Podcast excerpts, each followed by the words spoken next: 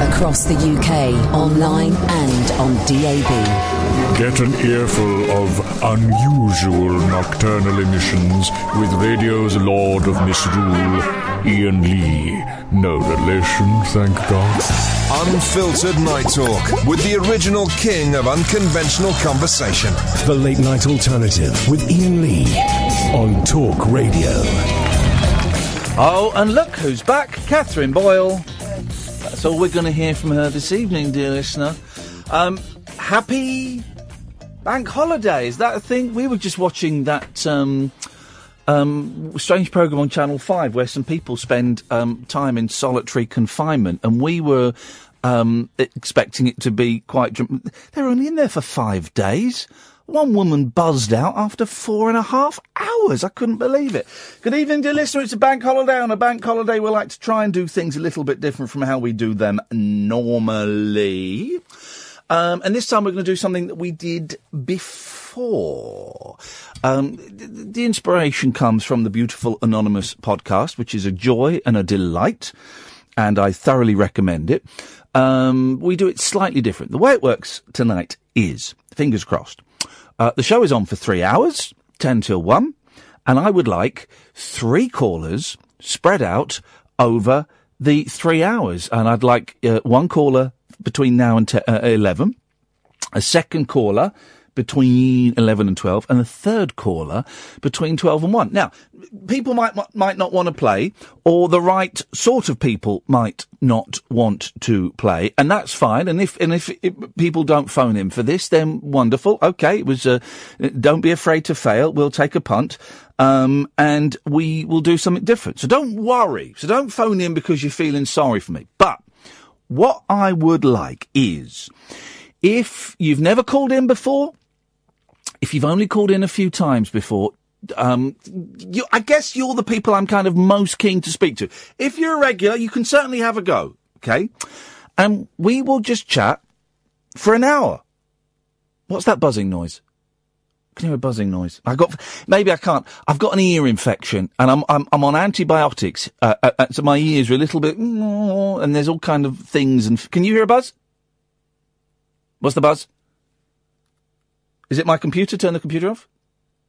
Nope. I can hear a buzz. I can hear a buzz, guys, and I don't know what it is.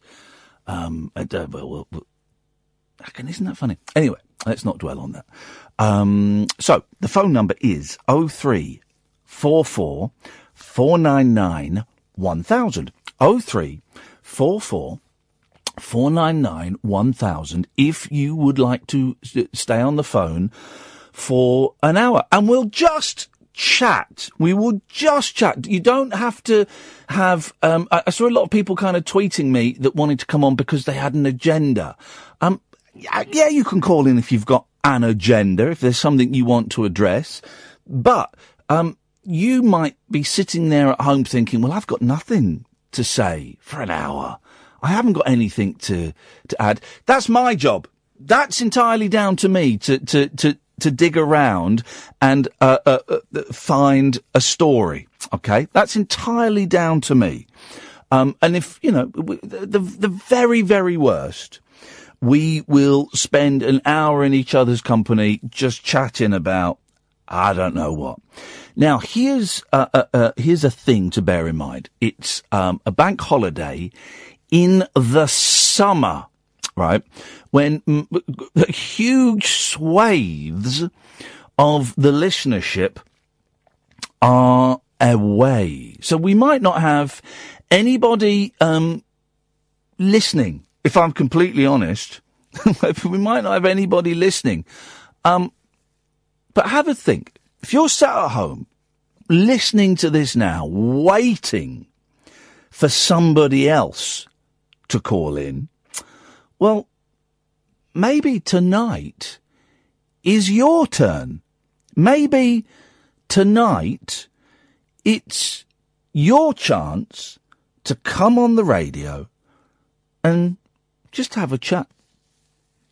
Oh three four four four nine nine one thousand is the telephone number. Catherine is back, and so you'll get to speak to her. She will um, take your name and number, and she'll call you back. So the the, the call is um, is on us.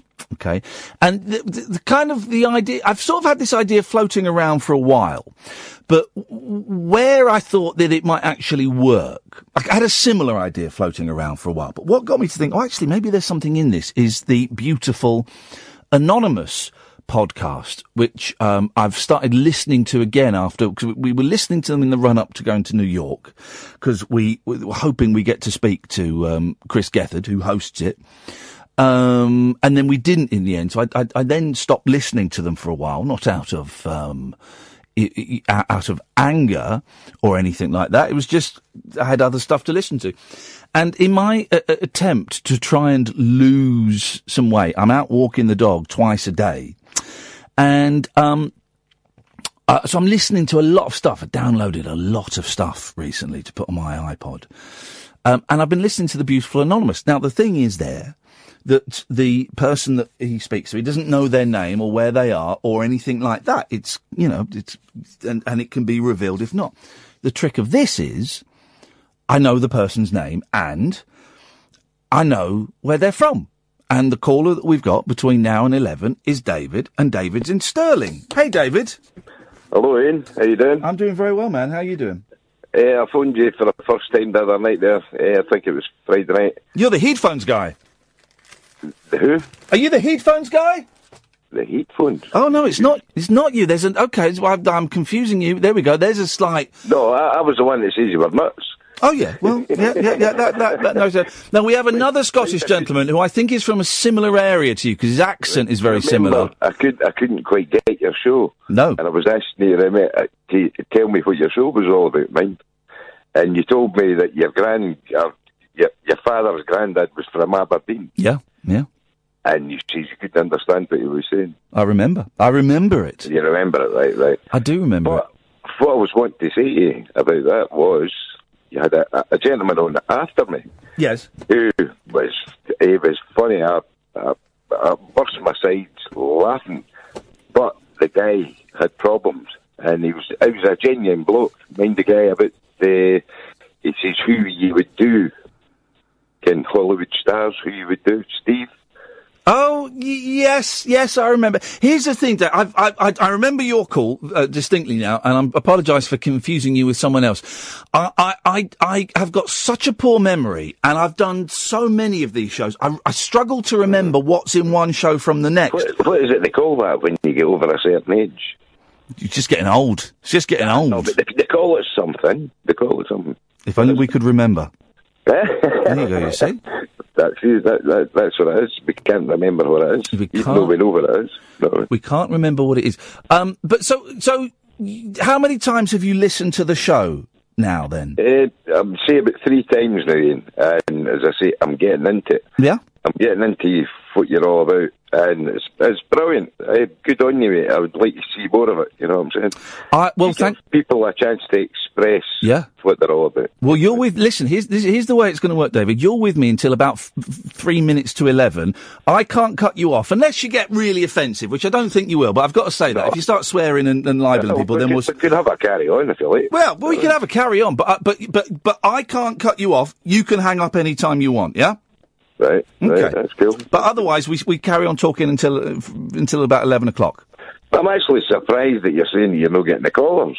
I didn't understand that. There bound to be other people like myself that love good uh, talk shows that you can have a carry on with. You can come and go with you, you know what I mean? I, I, I wouldn't let you just think I'm the only one. Oh no no no! Look, and, and, and let me just say, you're not. Um, I've seen Catherine. Catherine is vetting the calls today. Catherine is back. She's my producer, and um, um, goodness sake, I've missed See, her. other night there, you seem to have been cutting a lot of calls off. What was all that about? Wh- when was this? The other night? Uh, Friday night. Uh, there was calls coming in. You were saying were bogus calls. What was that? Oh, I, well, here's the thing. There's a great tradition, David. I'm, I'm, I'm, I want to guess your age, but I'm not totally sure that I know it. I'm going to say an age. Right. Uh, you're going to try and offend me. Like? Forty-seven. Hey, hey, that's that's nice. I'll take that. Go on, how old are you? I'm 51. Hey, I was four out. That doesn't count. Wowzers. Okay. But I'll take that. I'll take it. Um, you must. I, I'm guessing that you have listened to a lot of kind of speech radio. I've listened to a lot of junk. Yeah. Yeah? sure. Yeah, yeah, yeah. Um, but uh, uh, there used to be there used to be a great tradition in the 80s and the 90s, and a little bit in the early 2000s of the prank call, David, where someone would phone up a radio station pretending to be someone that they weren't. And would would have a little bit of fun. Nothing mean, nothing nasty, but would have a little bit of fun. One of my favourite prank calls, right? And I was uh, it was my my flatmate, a bloke called Justin Waite, right? And he phoned up Clive Bull on LBC, who had a, a pets expert on, an animal expert, right? And this is a, this is a perfect prank call. If I could ever find it, I'd play it to you guys, right? And he phoned up and he said, "I'd like to speak to your expert about goldfish. I'm having terrible." Is this, go- is this going somewhere? Eh? Yeah. I'm having terrible, terrible trouble with my goldfish. I put them in the tank and they just lie there and they don't move. Uh, that's because they're dead. Yeah. Well, the pet expert said, right, well, that can be, um, that can be lots of things. Are you feeding them the right amount? Not too much, not too little. And my friend Justin went, yeah, I've checked it and I'm feeding them the right amount. Okay. Is it the right size tank for them? He said, yeah, I've measured it. It's the right size tank. This is so, this is so good. That is weird that you're, you're actually mentioning that because I had. I Hang on, hang on, let me get to the end. Let me get to the end. on, Let me get to the end. There's a punchline. Oh, right, right, right. The, Good, the, the pet expert then says, How often are you changing the water? And my friend Justin said, Oh, you're supposed to put water in there, are you? It was delicious. No, nobody's that stupid. No, it was del- a delicious prank, but no one's. The pranks we were getting on Friday were for some young men that f- f- have neglected the uh, uh, uh, neglected the art of humour. I'm getting it. I'm getting it. I'm getting it. I know what you're saying. Go on, I, I stop you. I interrupt you. Go on. What were you going to say? I, I won a few goldfish at, you know, the shows. You know, the, you used to go to the shows, and you had the waltzers and all the rest of it. The fair. The fair, right? You used to call it the fair. We called it the shows. Do you call it the shows in Scotland? Aye, that, that's just just dialect, isn't it? Yeah. But when I won when I was a young boy, I used to win goldfish all the time, and I used to take them home, plonk them in a bowl of water, and the next morning they were always dead. Yeah, yeah. I was like, what's going on here? Right? what's, what's happening? I can't even look after a goldfish. They chance a puppy then, eh? Know what I mean? Goldfish are really hard to look after, though. No, but I didn't realise, right? You had to see the water that they were in, that they were living in. You used to have to put your water in. This was later on I found this. Yeah, right? yeah. And you submerged it in that until the water temperature rose to what it was in their, their bag. Yeah. That's what you used to get them in as a bag. Yeah, yeah, yeah. I remember I won some. Me and my girlfriend Tessa won uh, a pair of fish we called um, Bentley and Ace. And Ace died, and Bentley lived for about Scottish two years. See, Scottish water. When you plonk them in that, it's like Arctic conditions, right? Yeah. Your goldfish are not used to Arctic conditions. So you, when I was plonking them in there, they were they were froze to death. They were freezing. I mean, aye. I don't think um, they can. They're allowed to give away goldfish anymore, which I think is a shame. No, no, no, well, no. Obviously, people like me were killing them. Well, So you know, what I mean? just young people were getting them and going like, "Aye, very good. Here we go." it co- it cost us about fifteen quid to win these two goldfish. I remember that. Cost you fifteen pounds. Yeah, because you had to, you had to, one of the ones you had to eh? throw a dart at something, and we kept missing. And yeah, after fifteen quid, she went, "I'll just have the bloody fish." Ah, but that was oversized uh, playing cards you were, Yeah. you were playing. That's it. Yeah. I once the only serious kicking I I took in my life was at a fairground.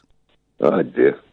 Very nasty kicking, uh, uh, uh, and so I'm uh, at the age of about f- 15, 16, So I'm always cautious around fairgrounds these days. Uh, no, kids. Don't get me wrong. I've got a, a son fourteen, and he go, well when he went to the fairground that we had here, the shows as we call them. Uh, he's a decent bloke, and he knows his own head.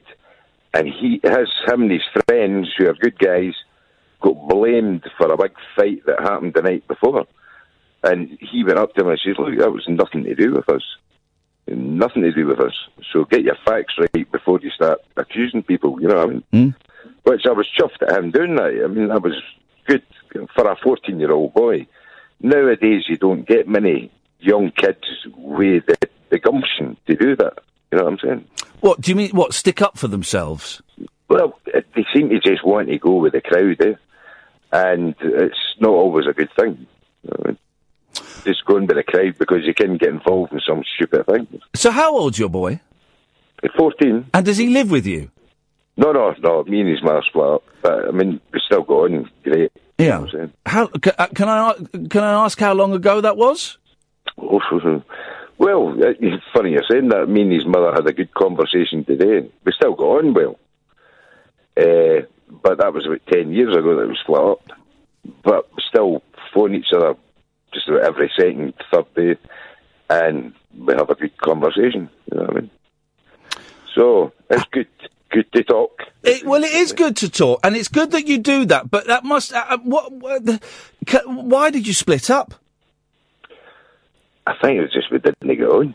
But we were together for about 30 years, and if you're not going to make it after 30 years, then what's the point? You know what I'm saying? But, but that again, that's that seems a big call to make. Um, thirty years down the line to say, ah, you know what? Let's let's knock this one on the head. No, no, no. It just, we just kind of fell out of love with each other, sort of thing. Even though we still got on, Yeah. you can fall out of love. You know what I mean? It's, it's, it's a, just a fact of life. The first did you so you did you move out? Aye, yeah. Uh, but I left them with everything. They were, they were okay for the house and all the rest of it. So Yeah. That was cool. The first night you slept in a different flat or house. hmm What was that like, man? That was weird and wonderful, but these things hit you in life. You, you can't sit and go, oh, humdy ho, what a poor life. You've just got to go on with it, you, you know what I'm saying? Anyway, I don't, I, I know where you're going here, but we got on fine. Everything was fine after it, so it was cool. It was cool. You know I mean? And I'm glad that we've got that relationship. I'm glad we could be honest with each other, to be quite truthful Um, rather than going through uh, a situation with each other where you're just kidding yourselves on. Yeah. You know what I mean? It's interesting you said I know where you're going with this because I don't know where I'm going with this. I know, I know. I, I, listen, you're trying to keep me here for an hour, and I'm trying to give you the material. no, but that's called a conversation. There's nothing, there's nothing deep and dark about it. What I'm saying is, I mean, I know you would love that because that's what your show is about. It's about getting the mental side to people. And that's what I was going to say to about that guy, Steve, right? Yeah, I'm I taking found him a notes. I'm very, taking notes as you speak to me. interesting caller. Yeah. I found him very interesting for the simple reason he done brilliant all the way through it, but he blew it in the last four minutes. I don't remember the call. Right in the last four minutes, he says, "But it's not right if a radio program is is the, the, the end all end all to your life." You know what I'm saying? Mm. You know what? I'm saying, but you've just phoned the guy up, uh, trying to give, give him that he's, you're going through a hard time. But you gave him a laugh as well. But you were just at the end, you were going through a hard time.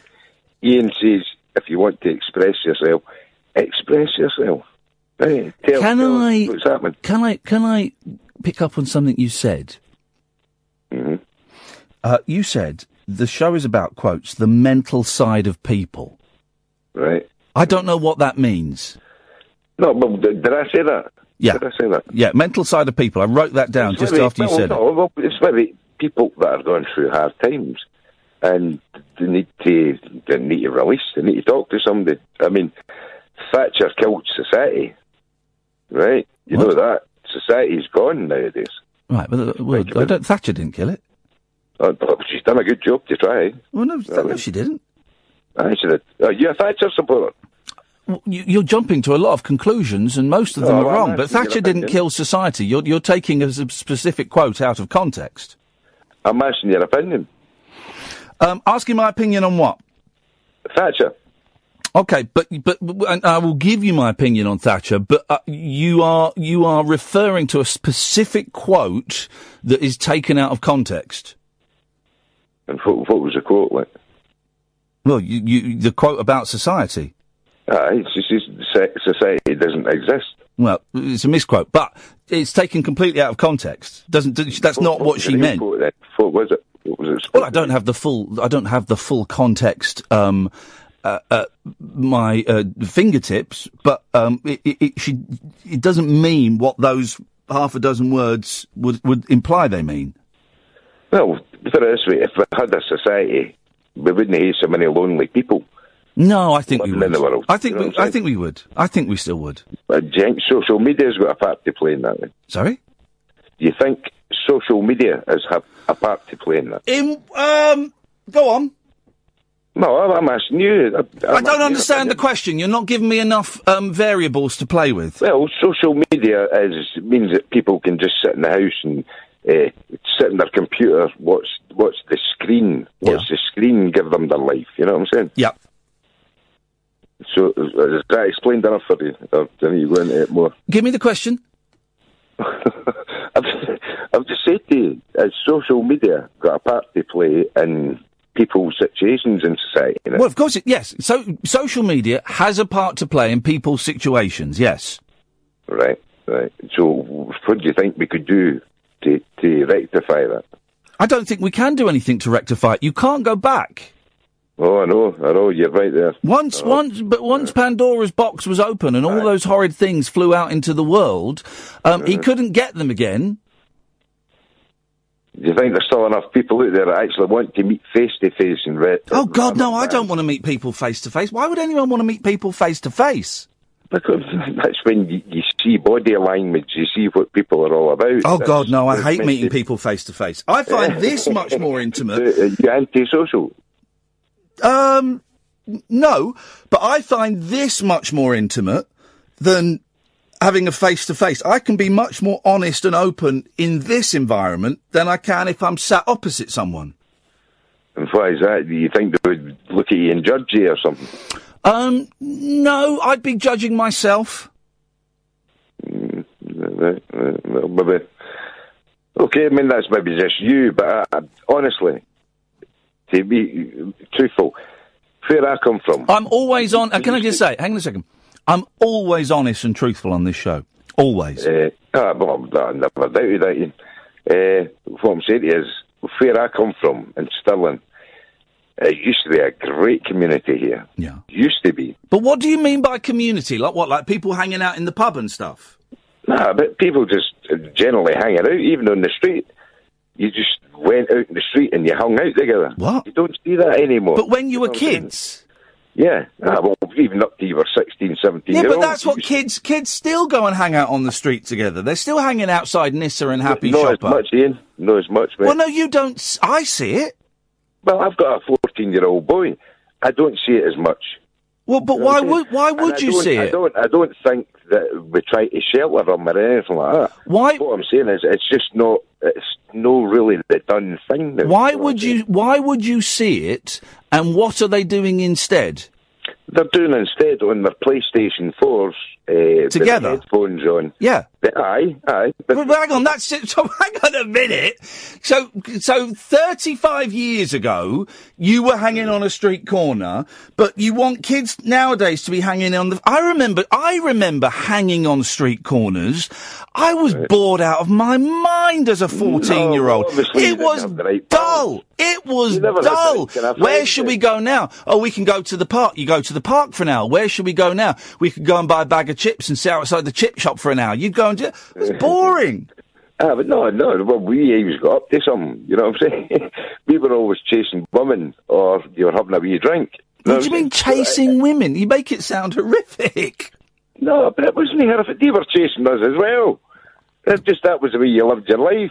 I mean, it was society. It was real. Getting up to mischief? It's like it's a virtual reality nowadays. Getting up to mischief?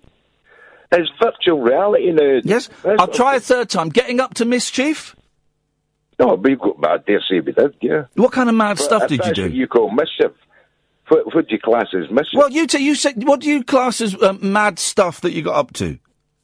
We used to have a wee drink. We used to get somebody to buy you a carry out.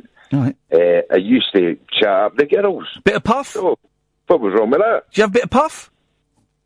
No, the- honest, that was a thing we never done. Little bit of shoplifting? No, you mad? Right. So you want fourteen-year-olds to be stood out drinking alcohol on the streets? I'd rather they No, were at home no, playing but it's PlayStation. It's growing up. It's party society. No, it doesn't. But it doesn't have to. I don't want fourteen-year-olds out on the street drinking. Ah, but that's because they're on nuts now, on drugs. Know what I'm saying? Well, you don't know that. No, no, no, no. That they're not all on drugs. I've got great Believe faith. Me, you, you, I hear what they're all about now. No, you don't. I no, you don't. like. I've got great faith in our uh, in the next gen, the young generation that is coming up of 12, 13, 14, 15, 16 year olds, right? Um, that, that I am so happy that they're not standing on street corners drinking illicit booze. That they're at home playing with their, they're at home playing with their friends. Fantastic. I'm saying it's virtual reality now. It's not reality. It's virtual reality. What is a book? Oh, a book's brilliant. Yeah, No, was- book a book is virtual reality, and the thing about a book, only one person can do it at a time. The thing about an Xbox or a PlayStation, re- you can play. reads nowadays.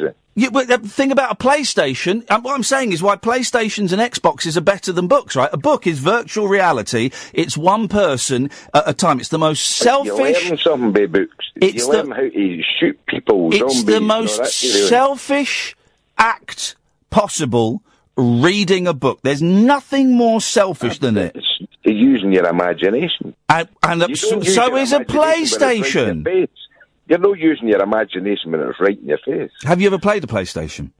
I have. I have. What have you played? Xbox. Xbox. I- I've played that before, and it's all right. It's okay. It's not for you. It's not for you. It's not built for you. It's you, you're using your imagination because you don't. need use your imagination, mate. Dave, David, you telling you what to do. David, David, you, you're not. You know, it's not telling you what to do. It's an immersive, interactive experience. Okay, you don't really believe that you're a soldier going around shooting people. It's like starring in a movie. A good video game is like starring do in a me movie tell you a fact? Do with you want me to tell 50 you hang on no because i'm going to finish a thing without you interrupting a good video game is like starring in a movie with up to 15 15 of your mates playing at the same time Wow, 16 people, all starring in a movie, all communicating, all talking, coming up with plans, coming up with strategies. Wonderful. the best you're a Game invention, the best invention of the last 100 years is the PlayStation. I take it you're a Game Boy. Do you you enjoy your games on the on the PS4 or whatever? I play games from time to time. Right. and it's and I have met some of the most interesting, wonderful people playing video games. I've learned I've learnt words in foreign languages simply by sitting at home with my headphone headphones on, and you, you open it up, you can play with anyone around the world. Wonderful. It hardly took it eh, took you to understand Scottish or Aberdeen the other night there. So, so uh, how can you say you've been talking to people with other languages? You said to me you could hardly understand your. That was my granddad when he was pissed and I was five. Aye. I'm having a laugh at you. Me too. David, stay there. Listen, I've got to take a break because I've missed one already. Um, we're doing the show slightly differently tonight. Uh, it's a listening only experience. Um, three callers spread out over three hours. The first one we've got, I'm thoroughly enjoying this, is David from Stirling. We'll have more from him after this. The Late Night Alternative with Iain Lee. On air and off the leash.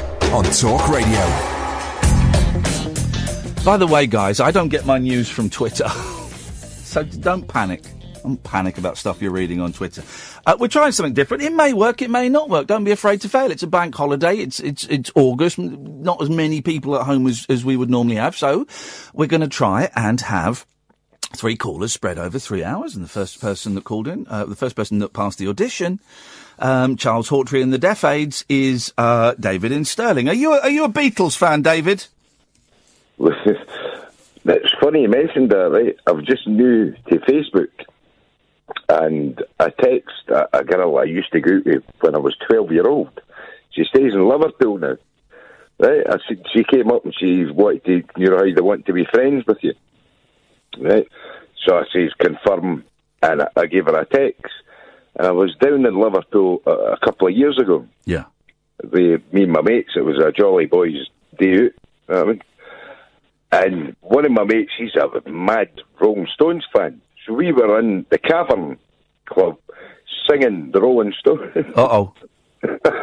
I, I believe that's the equivalent of pissing on the American flag outside the White House. I don't think. Certainly was, eh?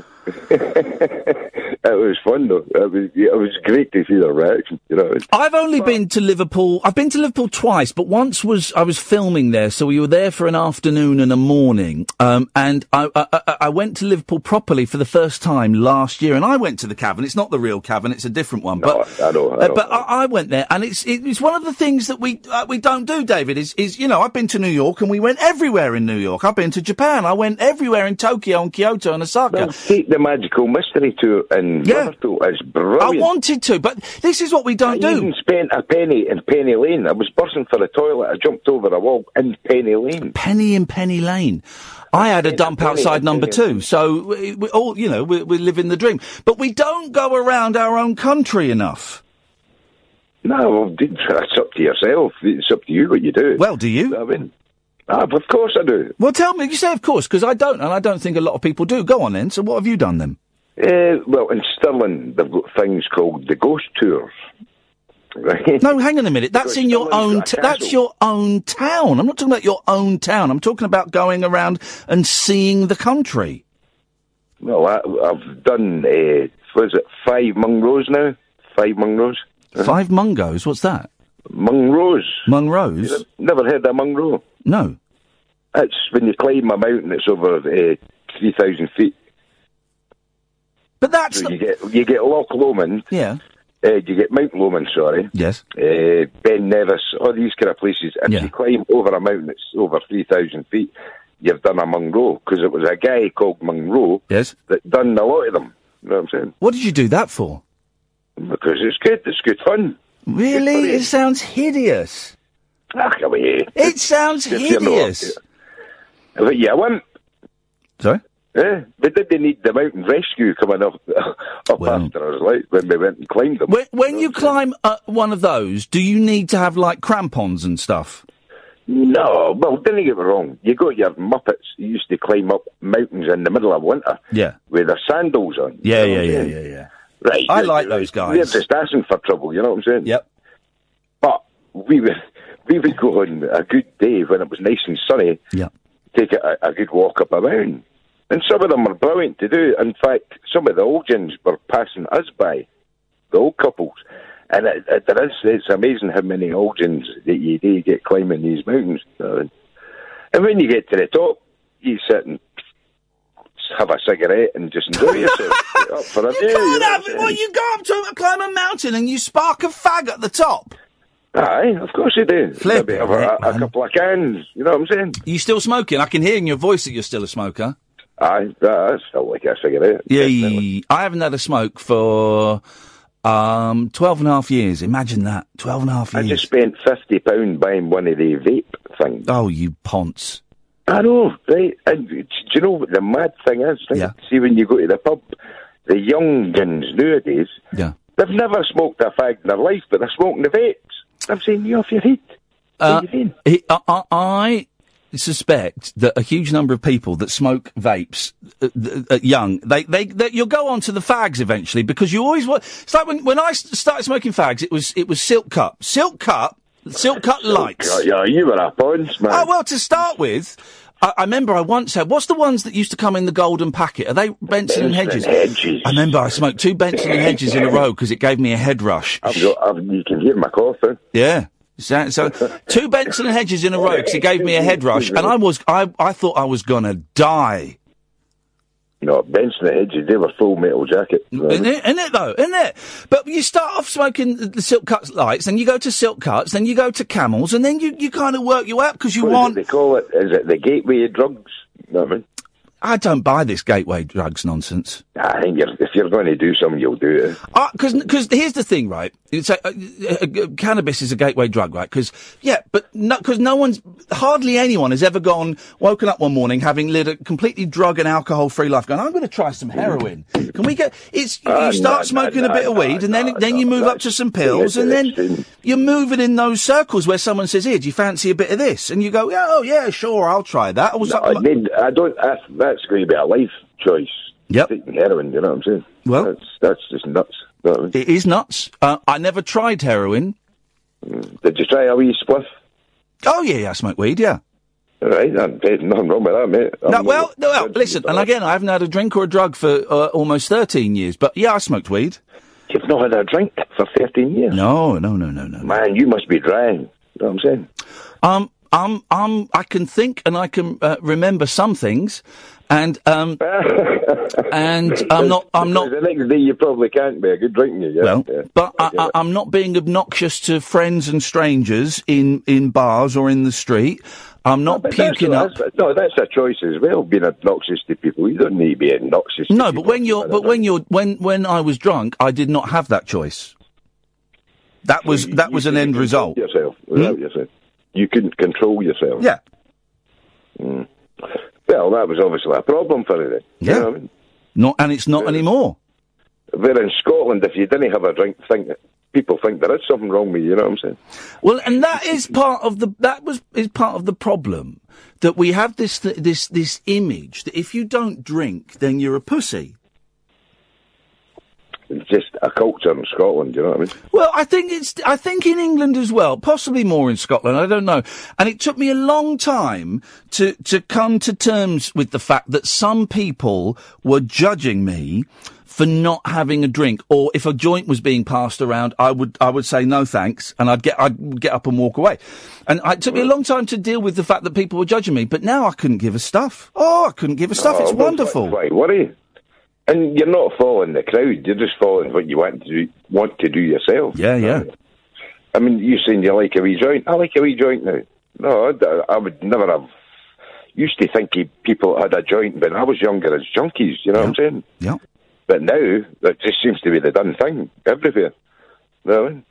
So you In fact, started. I know, I know where I know where a wee cannabis plant is grown, and it's not me, but I know where one's grown. So you started off as a teenager outside shops asking adults to buy you booze, which you drink on ah, street listen, corners. It was part of a community, right? Uh, that's And now you're a man in his as well. fifties smoking weed, and you want other people to follow that life. Oh, whoa, whoa, whoa, whoa, whoa! You let people follow the, what they want to do themselves. But you'd rather p- kids were on street corners drinking, which is, as you've just admitted, is a gateway oh, drug. I would rather they went out and interacted with each other and had their own good time. That's what I'm saying. Not sitting what, with their heads plugged in. Oh, you just don't understand it. You just don't understand it. You're old. I'm not. well, you are. We are. We are. We're old. Not understand about uh, communicating with people. No, but but you don't understand that communication has evolved and has changed. What, so you, I mean, what they're going to want to do next is implant you with stuff. You know what I'm saying? You know when? Um, and you think that you think that'd be a good way to go ahead with the human race? You know when they first invented s- steam trains? Oh, didn't he give me that? Like, hey, listen, I've not got wooden teeth. No, but you know when, when people first invented steam trains, right? And people were scared to ride on them. Do you know why? No, because it was the future. They thought their bodies would explode. They thought that the pressure of moving forward at about 15, 20 miles an hour would cause their bodies to explode. And now we get on a train. We don't But you think I'm. Victorian dad or something here? No, no. What I'm saying is, we we're old, and I don't get a lot of I don't get Snapchat, and I don't get a lot of things that young people do now. But you think back to when you were a kid. I'm sure your know for a parents. fact- I do know for a fact y- young kids need to get out the house more. Why? There's no a paedophile hanging about every corner like the news tries to make Well, it. no, there isn't a paedophile. They're trying to make you live in fear nowadays. That- that's what- hang on a minute. Terrorist or whatever. That's what that, that's what newspapers have always done. Ah, but they're trying to make kids live in fear. That's what newspapers have always done. Nah, I would know as much as I have now. They're pushing it to the limit now. Well, well, but your limit is you, you, you're saying. Can I? Right, I'm going to say something. Right, You're saying that now because you're an old man, right? And your dad would have said exactly the same thing when he was reading about the Moors murders in the Daily Mail back in the 60s. And, and his dad would have said the same thing about something else. And your boy in 40 years time, your boy in 40 years time will say that, will say the that- I mean, that was same, let me finish, David. You're very rude. okay. Your, your son in 40 years time will say exactly the same thing about the teenagers of his generation. It's the cycle of life. But the Moors murderers was that was an exception to the case. What you're hearing now, it's so it's so prevalent. It's all the time. No, It's no, no, the but they're only reporting on what's happening. And uh, the, the Moors murders, there are other child killers. A lot of spin going on. Sorry? Do you not think there's a lot of spin? I don't think newspapers are making up stories about paedophiles, What no. You're hearing in the news. I'm not talking about even newspapers. Right? They're, newspapers are. Bad. Well, no, you were talking specifically about newspapers, but you can expand it if you want. No, I'm talking about what they're hearing in the media. The media is the news. No, well, you said news. newspaper. I'm going to be never said specific, David. You said you, you said I'm a very good listener. that, Iain, I'm a, I'm a very good listener, David. Unlike you, you specifically said newspapers.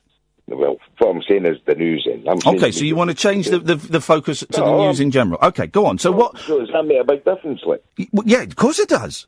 Of course it does. the media, the media. What I'm saying is. Okay, so we're, we're not just doing the news now. We're, we've gone from newspapers to the news, and now we're doing the whole media. So films, Yeah, yeah, music, television. A lot of it is spin. It's spin. Give me an example of. Give me an example. People in fear that there's terrorist attacks everywhere. There's everyone. Don't frightened to go out and don't enjoy yourself. Don't go to I, concerts. I'm not. Don't Hang on a minute. You know what I'm saying? That they're, they're, they're trying to beat this. Hang on. Really. Hang on, really tough.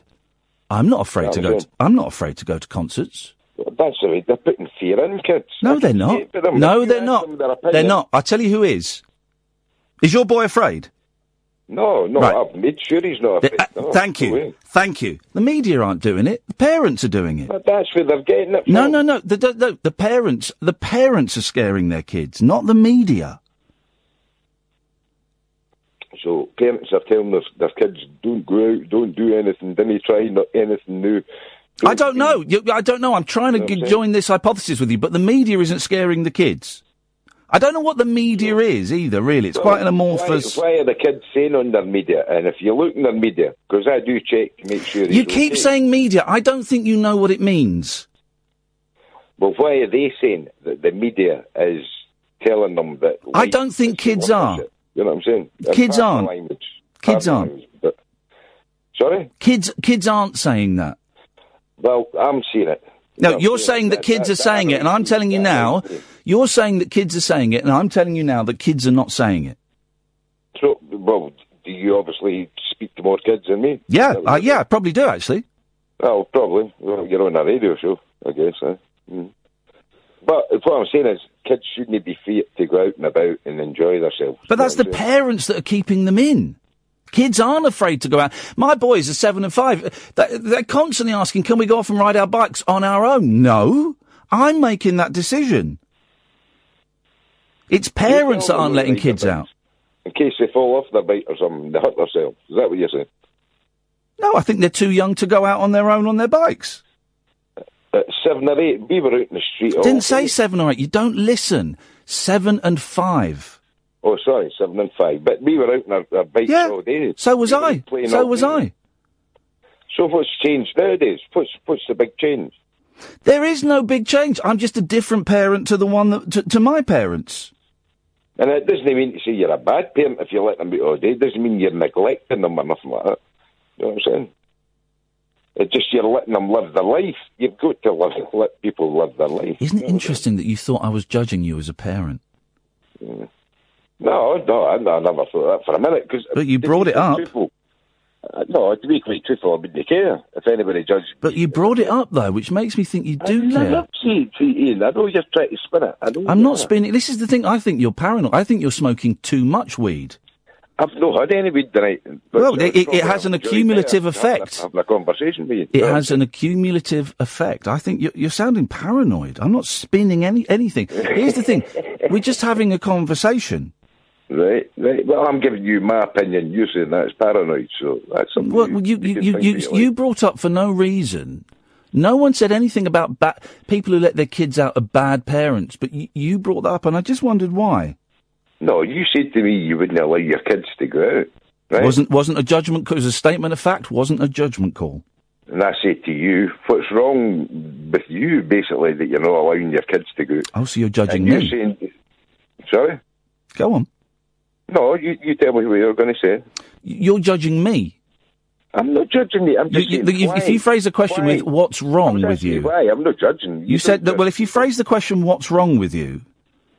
I never said, oh. You just did. You, here's the thing. I, honestly, I'm Right. such a good. Maybe the wrong way to describe it. Exactly. Words are a very why- powerful tool. Right. Why wouldn't you let your kids go? Sorry about that. I've just said it's a judgment call that I've made, and I'm a different parent from mine. But you're the one who, who then said it doesn't make me it doesn't make me a bad parent letting my kids out. I never said it did. Right. I didn't bring up the subject of bad parents. You did, and I just wondered why. No, you care about your kids, I suppose. You, you, you're looking after their best interest for their future. Uh, you want them to have as good a future as they can, you know. You I mean? And what I can see so far with the media and the things that they're getting told, it's not looking too great for them. You know what I'm saying?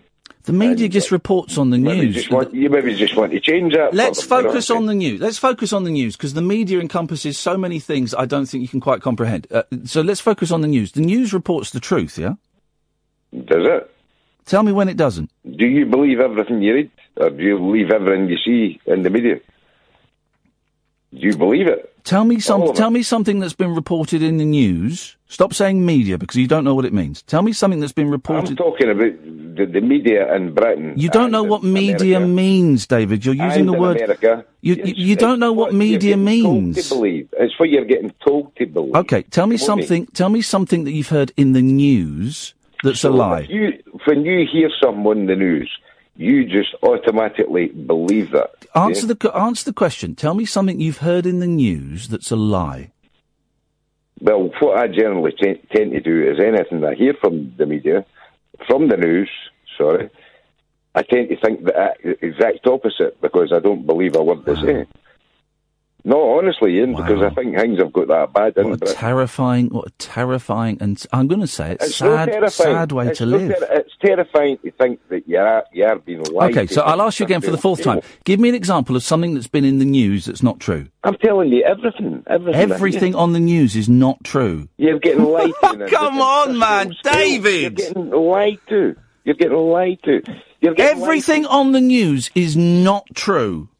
So uh, people like Tony Blair, Uh, hang on a minute. What's he got to do with anything? He hasn't been prime minister for years. Minister, he was just telling people absolute lies about wars and all that. But, but can you think of something So this you weekend you've heard? moved on from then? You think things have moved Okay, on? I've got an example. So, are you telling me that there, that that nobody on the south coast um, um, inhaled some kind of fumes that made the mill? That didn't happen. What are you talking about? Big news story this weekend. There was some uh, a cloud descended at Margate. It was. I, I, to, be, to be quite truthful, I haven't. I don't watch the news to be because I just told you I think there's a pack of lies, so I don't watch it. I get my news alternative media. That's where I get my news from. People This- are actually going to tell me. now we're getting somewhere. So you get your news That's from? it. Can I can I hazard a guess? The internet. Right, and what, what would be the show? I don't know what the show is, but here's a thing. The. Rich Allen Show. You heard of that? Here's a thing, right? Have you heard the Rich Allen Show? Anybody can put stuff on the internet. Not everybody. Your own mind up. Not everybody. own mind up. Not everybody can get can get a headline on the BBC News at ten. Mark, come on, you kidding me? You kidding me? They're just getting news feed. They're getting told what to say. Do you think that's reality? No, they've got some wonderful, wonderful journalists that go out and investigate Yeah, but stories. They're all getting paid off by the same paymasters. You know what I'm saying? Who are the? This is great. We've only got four minutes to go. Who are the paymasters? The people are in charge. That's obviously who the paymasters are. Well, who- who are charge. they? We're not in charge of things. I don't know. They're, they're the, the dark, the dark uh, society. The dark we society. we aren't the paymasters. They are. And So who's controlling me? Because I'm the in inverted commas media. Who's controlling me? This is why I phoned your show, Iain, because I love that you're, open and you can be honest. Well, maybe I'm being told to say this by my dark masters. But no, you no, but you're allowing people to say how they feel. That's the beauty of your show. You know what I'm saying? Even you speak to George Galloway, talk to him. He knows what the what the score is. You know what I'm saying? And you're not trying to tell me George is uh, and being controlled by somebody. You know what I'm saying? Well, hang on a minute, George. You know, you know who owns this radio station? Do you know who owns this radio station? I don't know. Have a, have a, you're going to love it when you find out. Mm-hmm. Have a guess who owns this radio station now. Who? Have a guess. No, Rupert Murdoch. Oh yeah. Is it? Yeah, yeah, yeah. So Rupert Murdoch pays George Galloway's wages. No, is it? Do you want to have another little think about what you've just said? Is it Rupert Murdoch owns a radio station? That's what I'm asking you. Is it? I've told you the answer. You've no told. You, you just let me make my own opinion. You've not told me. If you read the papers, then you'd know that, yeah, Rupert Murdoch owns Talk Radio. So how do you feel about my output and George's output now? Because surely he's one of the biggest dark masters in the world, isn't he? Yes, yes. Aye, aye. Oh, definitely. Eh? I didn't know that. Eh? I didn't know that. Uh, you- You're learning something every day. Eh? Mm, isn't it? And I'm very surprised that George has been given a, a voice. You know what I mean? Well, maybe, maybe, and I don't know if this is the case or not, but maybe Rupert phones him up. Uh, George is on 7 till 10 on Fridays, maybe at 6 o'clock, because often when I come in early, George I is on the phone to someone. I've listened to George for the last two years. He's, he's brilliant. He's, He's brilliant. never mentioned that, has he? No, because you can ask George a question and he'll give you a decent answer. Well, as long as it's approved by uh, uh, uh, his Dark Master. Well, obviously, he must be. He's the exception. He's the exception. Aye, obviously, must be. Hey, David, listen, we've got to go. I've really enjoyed this hour. Thank you, mate. No, well, I hope I've not peeved you off too much. Oh, God, no, not at all. I've loved every second of it. No, nice one, Iain. No, I like your show, mate. Cheers, I man. will keep listening. We'll speak believe again me. soon. Take care. Thank you. There we go. Bye bye. I enjoyed that. One down. Anyone else want to play? I enjoyed that a lot. Um, 0344 499 1000 is the telephone number. Um, it doesn't have to be confrontational. It doesn't have to be, um, um, uh, who's tweeting? I'm going on the radio. Tune in to Iain Lee in about 10 minutes. Uh, Is he? Oh, have you got one? Oh, I won't give out the number. Oh, beautiful. If we've got one then, perfect. Lovely, lovely, lovely. In that case, d- d- put your phones down. We don't need, we don't uh, need anyone this hour. We've got, this is how good Catherine is. She's efficient. She's efficient. Uh, we're trying something a bit different. And all those that bailed out in the first 15, 20 minutes, sometimes you've got to wait. Panning for gold. You don't get the gold immediately. You've got to stay there for a bit and you've got to keep on panning. This is the late night alternative. My name is Iain Lee. This is Talk Radio. Talk Radio. The phone down, guys. We're sorted for the next hour. We've got a bloke called Mark coming on. I'm looking forward to this. So we'll, we'll spend an hour in Mark's company and see where that conversation goes, shall we? I'm Iain Lee. This is the late night alternative, a slightly different one. You're listening, of course, to Talk Radio. Across the UK, online and on DAB. Take a far out trip into the twilight zone of late night radio with Iain Doo Doo Doo Doo Doo. Unmissable late night radio with the original king of unconventional conversation. Make contact with Iain Lee. The Late Night Alternative with Iain Lee on Talk Radio.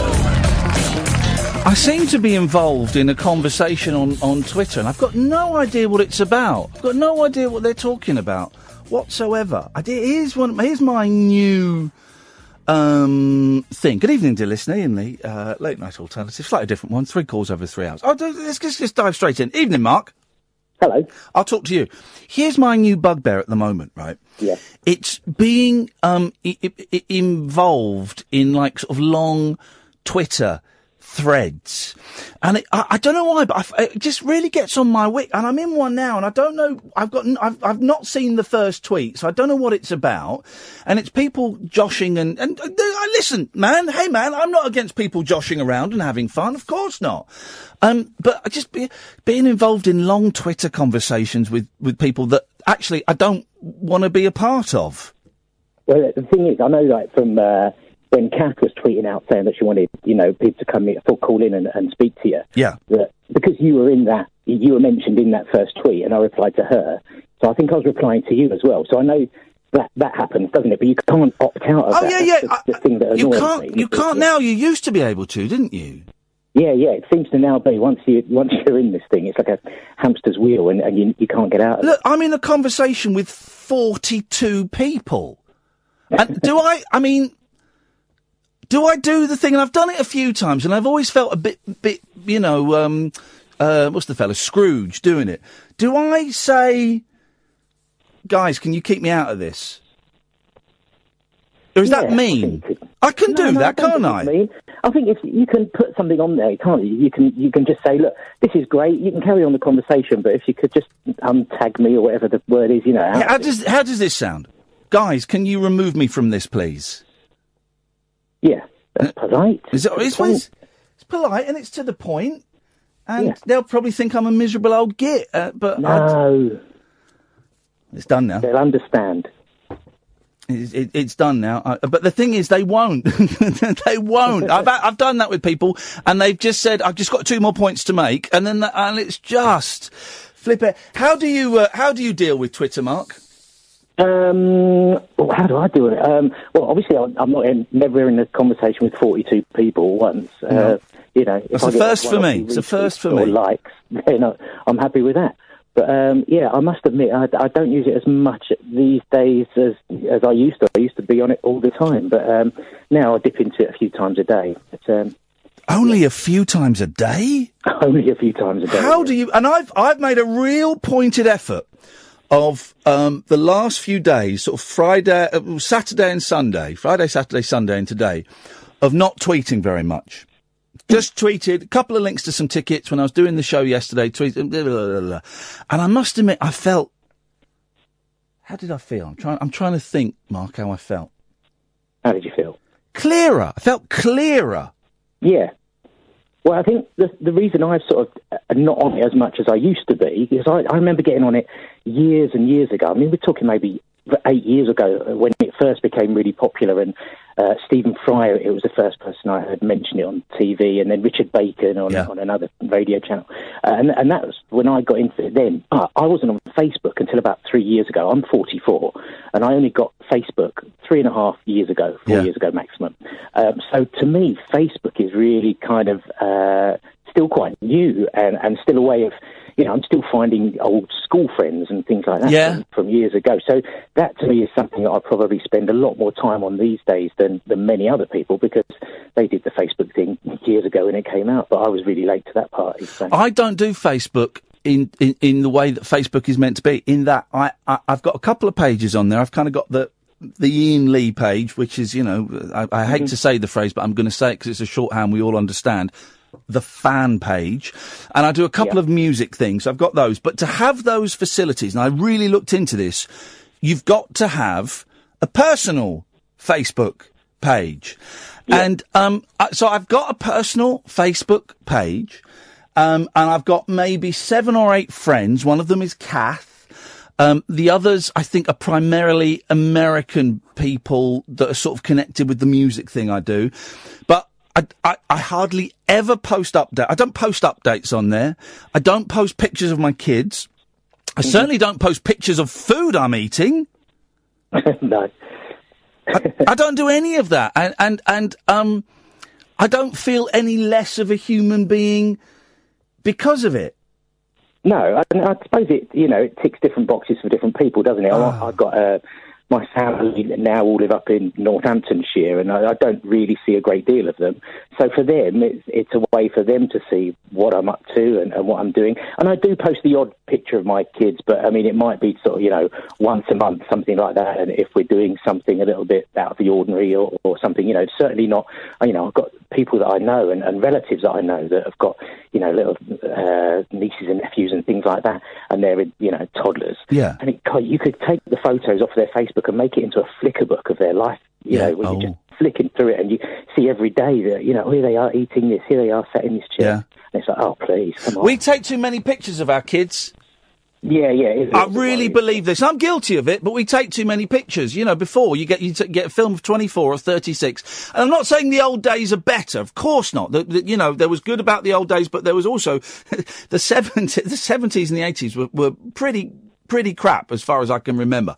Um, uh, so that you know, the, the, now is better. But but but but but I think one of the things is we've lost the value of a photograph. Doesn't mean anything anymore.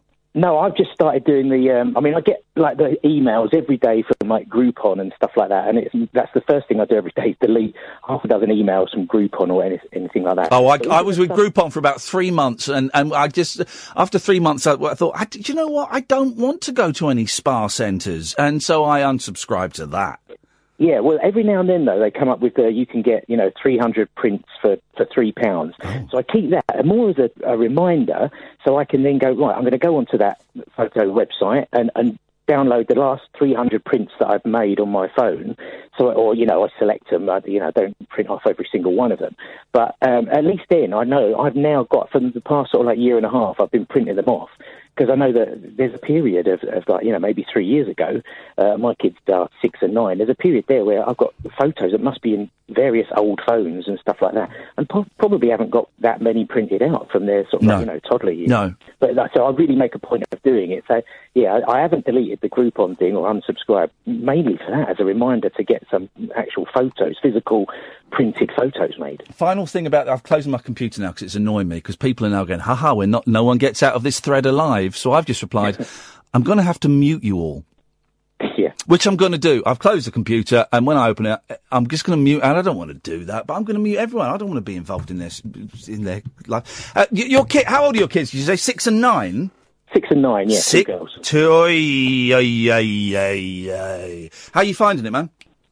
Um, well, I'm I'm a single dad, so um, it's uh, yeah, I, I love it. I'm uh, my my eldest daughter Poppy, she's nine, uh, just turned nine, and she said to me about six months ago that I'm probably more of a mum than a dad anyway. I'm the one that you know makes sure that they've got their PE kit, and um, you know, and I. I've been able to have them for summer holidays during the days and stuff. I have them every day during the summer holidays, pretty much, uh, and then sort of half the night. So yeah, it, it, it's hard work, and, and I don't have them tonight. It's the first night for a, a few nights that I've not had them. Um, and yeah, I must admit, I, I was quite looking forward to having a, a child-free night. Yeah. Oh, and there's no shame in that. There's no, no, shame there's in in in enjoying. T- I, my family went away for a week last week, and um, there were, of course, there were moments throughout the week when I missed the boys. Of course, there were, but I enjoyed it more than I missed them. You know, yeah. and and because it's so exhausting. it's exhausting.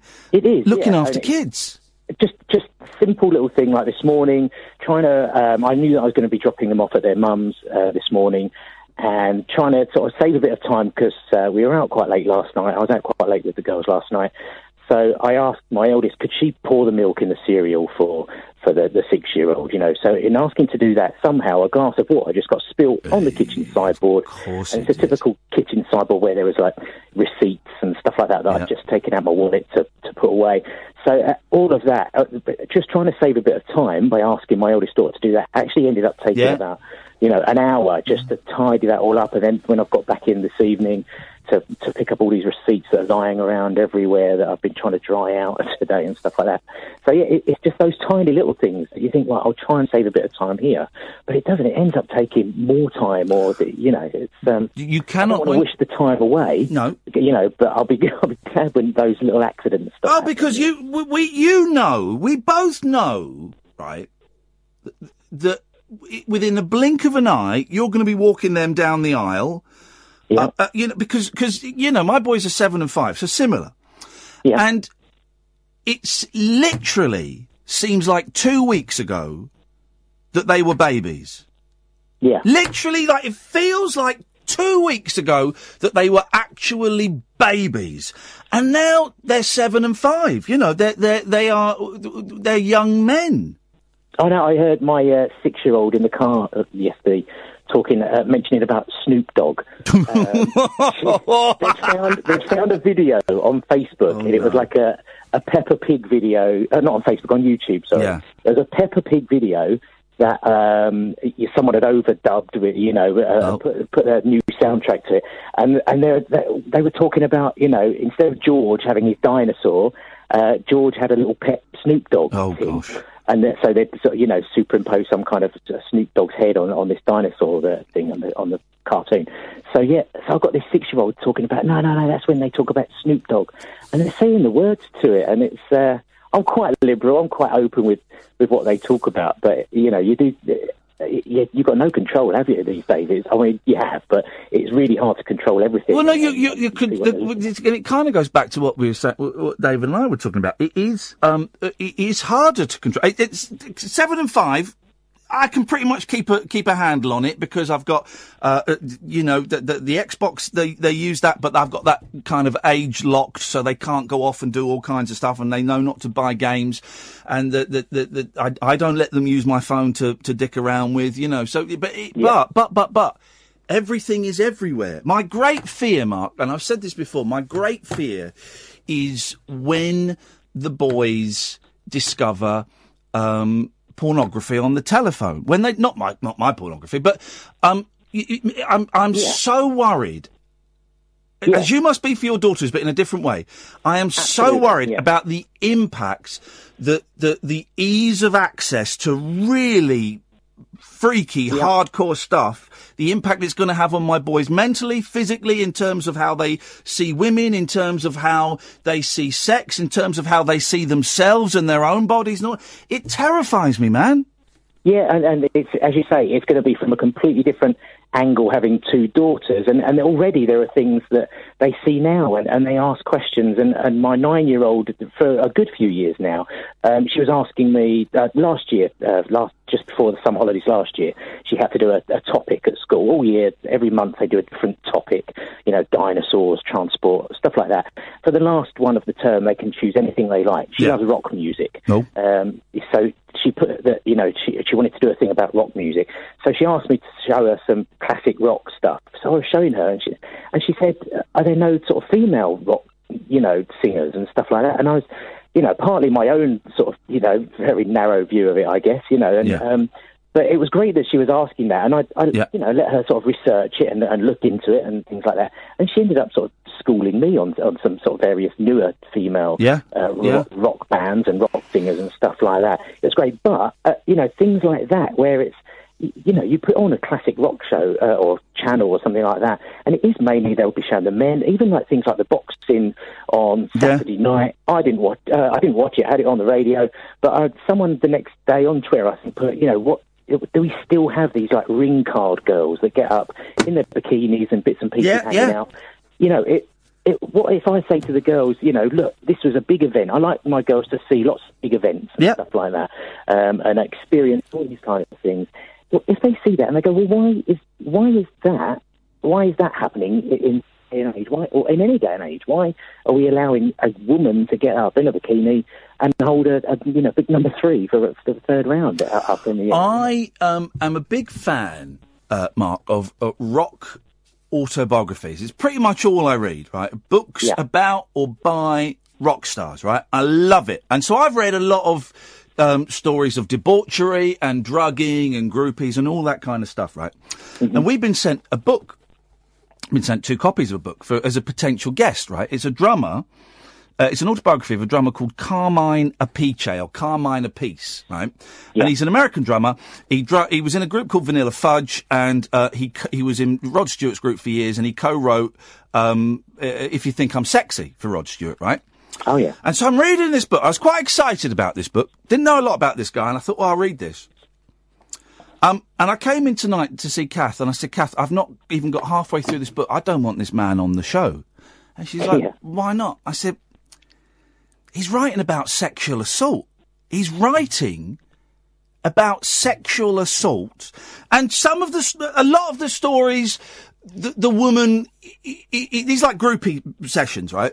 A lot of the stories, the, the, the women are complicit and are giving their consent, right? So, but in some of them they're not, and in some of them, in one in particular, very famous story that involves him and Led Zeppelin and Fish. I'm not going to go any further, right? Because it's a bit of a ho ho ho. But actually, i i i in some of them, it is nothing more than a disgusting and degrading abuse of position and power over some poor girl who's com- uh, uh, who's clearly completely mixed up, right? It is it is an awful story, and I read it to Catherine, right? Not for titillation, but I said this is why I don't want this bloke on the show, and um, and part of me is thinking, I'm wondering if it's because I am a dad now, and my boys are of an age, actually reading about this stuff. And the Billy Idol book that I, I did enjoy, but th- there were some stories in there. I, I, I don't want my boys to look at women in in a- as vessels for their you know depraved pleasure. Yeah, I, I totally, totally get that now. You know, my my uh, my two, they're they're like Little Mix. You know, for a few years now, they're both like those. Managed to get tickets about a year ago for the concerts that they've got coming up in October at the O2. Yeah. And, and Shout out to my ex. That's them, isn't it? yeah.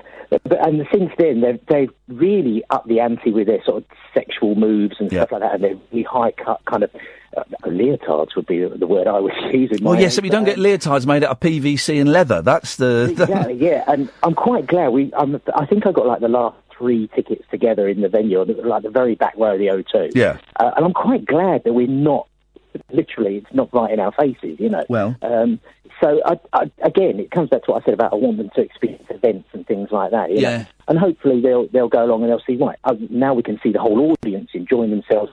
So the spectacle won't just be what the, the group are getting up to on stage. And Have you been to the O2 before? Yeah, I've been. so- Because they generally have massive screens as well. Yeah, I, I know, but I'm hoping that everything else that's going on with all the It, it, Little Mix really disappointed me. And again, we're old men, Mark, so this, it's not, they're not for us, but it, Little Mix really disappointed me because I do think they dress inappropriately for a band that primarily appeals to 12, 13, 14 year old girls. And they did for that Manchester gig, didn't they? I mean, that was. Oh, I didn't had see it, did they? Coming, yeah, for the um, oh, who's the lady whose gig it was? Um, Uh, Grande, uh, Ariana Grande. yeah, uh, yeah. yeah.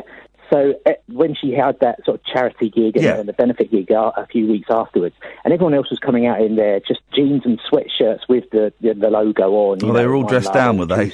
And, and and then suddenly they came on in their normal stage gear. Ah. And as you say, I, I kind of feel a bit like an old man saying it, you know. But and I know it's not for me. I know it's not aimed at me. You No. know, um, any kind of titillation for a 44 year old man. Um, but yeah, it was just like, well, this, that's just inappropriate for the occasion. Mm. You know, fair enough. You you know you're going to get some artists going on there because it's going to make them look good. I know that's quite a cynical sort of uh, point of view, but to go on there and really flaunt their sexuality and, and their you know microscopic uh, stage costumes Yep. Was, was really inappropriate for that specific uh, occasion. Um, it, here's how it works, Mark. You can hang up at any time. I can't cut you off until till we get closer to midnight, and we have to go to the ads and stuff. I, I, I, and I might ask you stuff that you don't want to talk about, and that you don't have to. That's absolutely fine to say. I don't want to answer that. Um, but th- there's been a question that's been niggling in the back of my brain for the last uh, uh, 10, 15 minutes. Um, Why are you a single dad? Um, so it was about three and a half years ago. Um, my ex-wife and I, and it's, it's amicable between my ex-wife and I. Um, we were thinking of moving from where we lived at the time, uh, which was Ickenham in Middlesex. I don't know um, if you know it's near. I see the sign for Ickenham quite a lot, but I've never known where it is. Yeah, so it's in between sort of Uxbridge and Ruislip. Yep. Um, so uh, it's a nice. It's kind of like you know at the end of the Piccadilly line, um, or just before the end of the Piccadilly line, and, Yep. and uh, the Central line has got West Ruislip, both equally sort of ten minutes walk. From By the way, guys, if if you've never the, the outer edges of the London Underground lines, they're weird places, man. They're, They're weird, but there's so much going on. There. Well, but you know when you get the tube and you, the, I think it is the Piccadilly line when you're coming out of London, and then it, everything just sort of changes, and you're still on the Yeah. tube. It's very strange. Yeah, I know. And, but you see on the Central line, I saw it today because I went down to the Notting Hill Carnival this morning for a little while, and, and you see as soon as every, it, the train comes out from between Shepherd's Bush and White City, Yeah.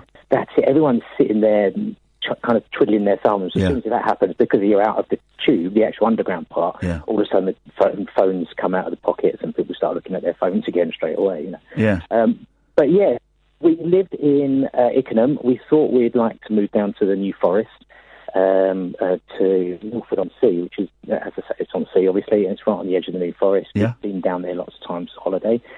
Um, Uh-oh. And, uh, Uh oh. The, the, let's make a move to the place we had a holiday. That's always. Um, well, yeah, we we were looking for like a change and Yeah. and stuff like that, and um, and then on the school run uh, for two mornings running, I had a, a different mum, two different separate days, uh, just after uh, Christmas.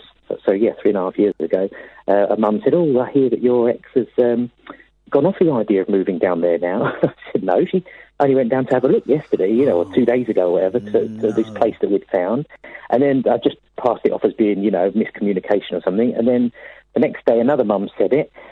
Um, exactly the same sort of thing. So I sat there at dinner that night. I said, "Oh, what's this?" So and so said, "You know that the idea. Is, you know, what's the problem?" And up until then, we'd always spoke about absolutely everything. We'd never had a row, disagreed about the odd thing, but we'd never argued, never raised voices. We always did the pros and cons of me taking a new job or something like that. You know, and so I, I said, well, come and tell me what it's about. And when I'm giving the girls their bath and putting them to bed, I can have a think about it and we can do one of our lists.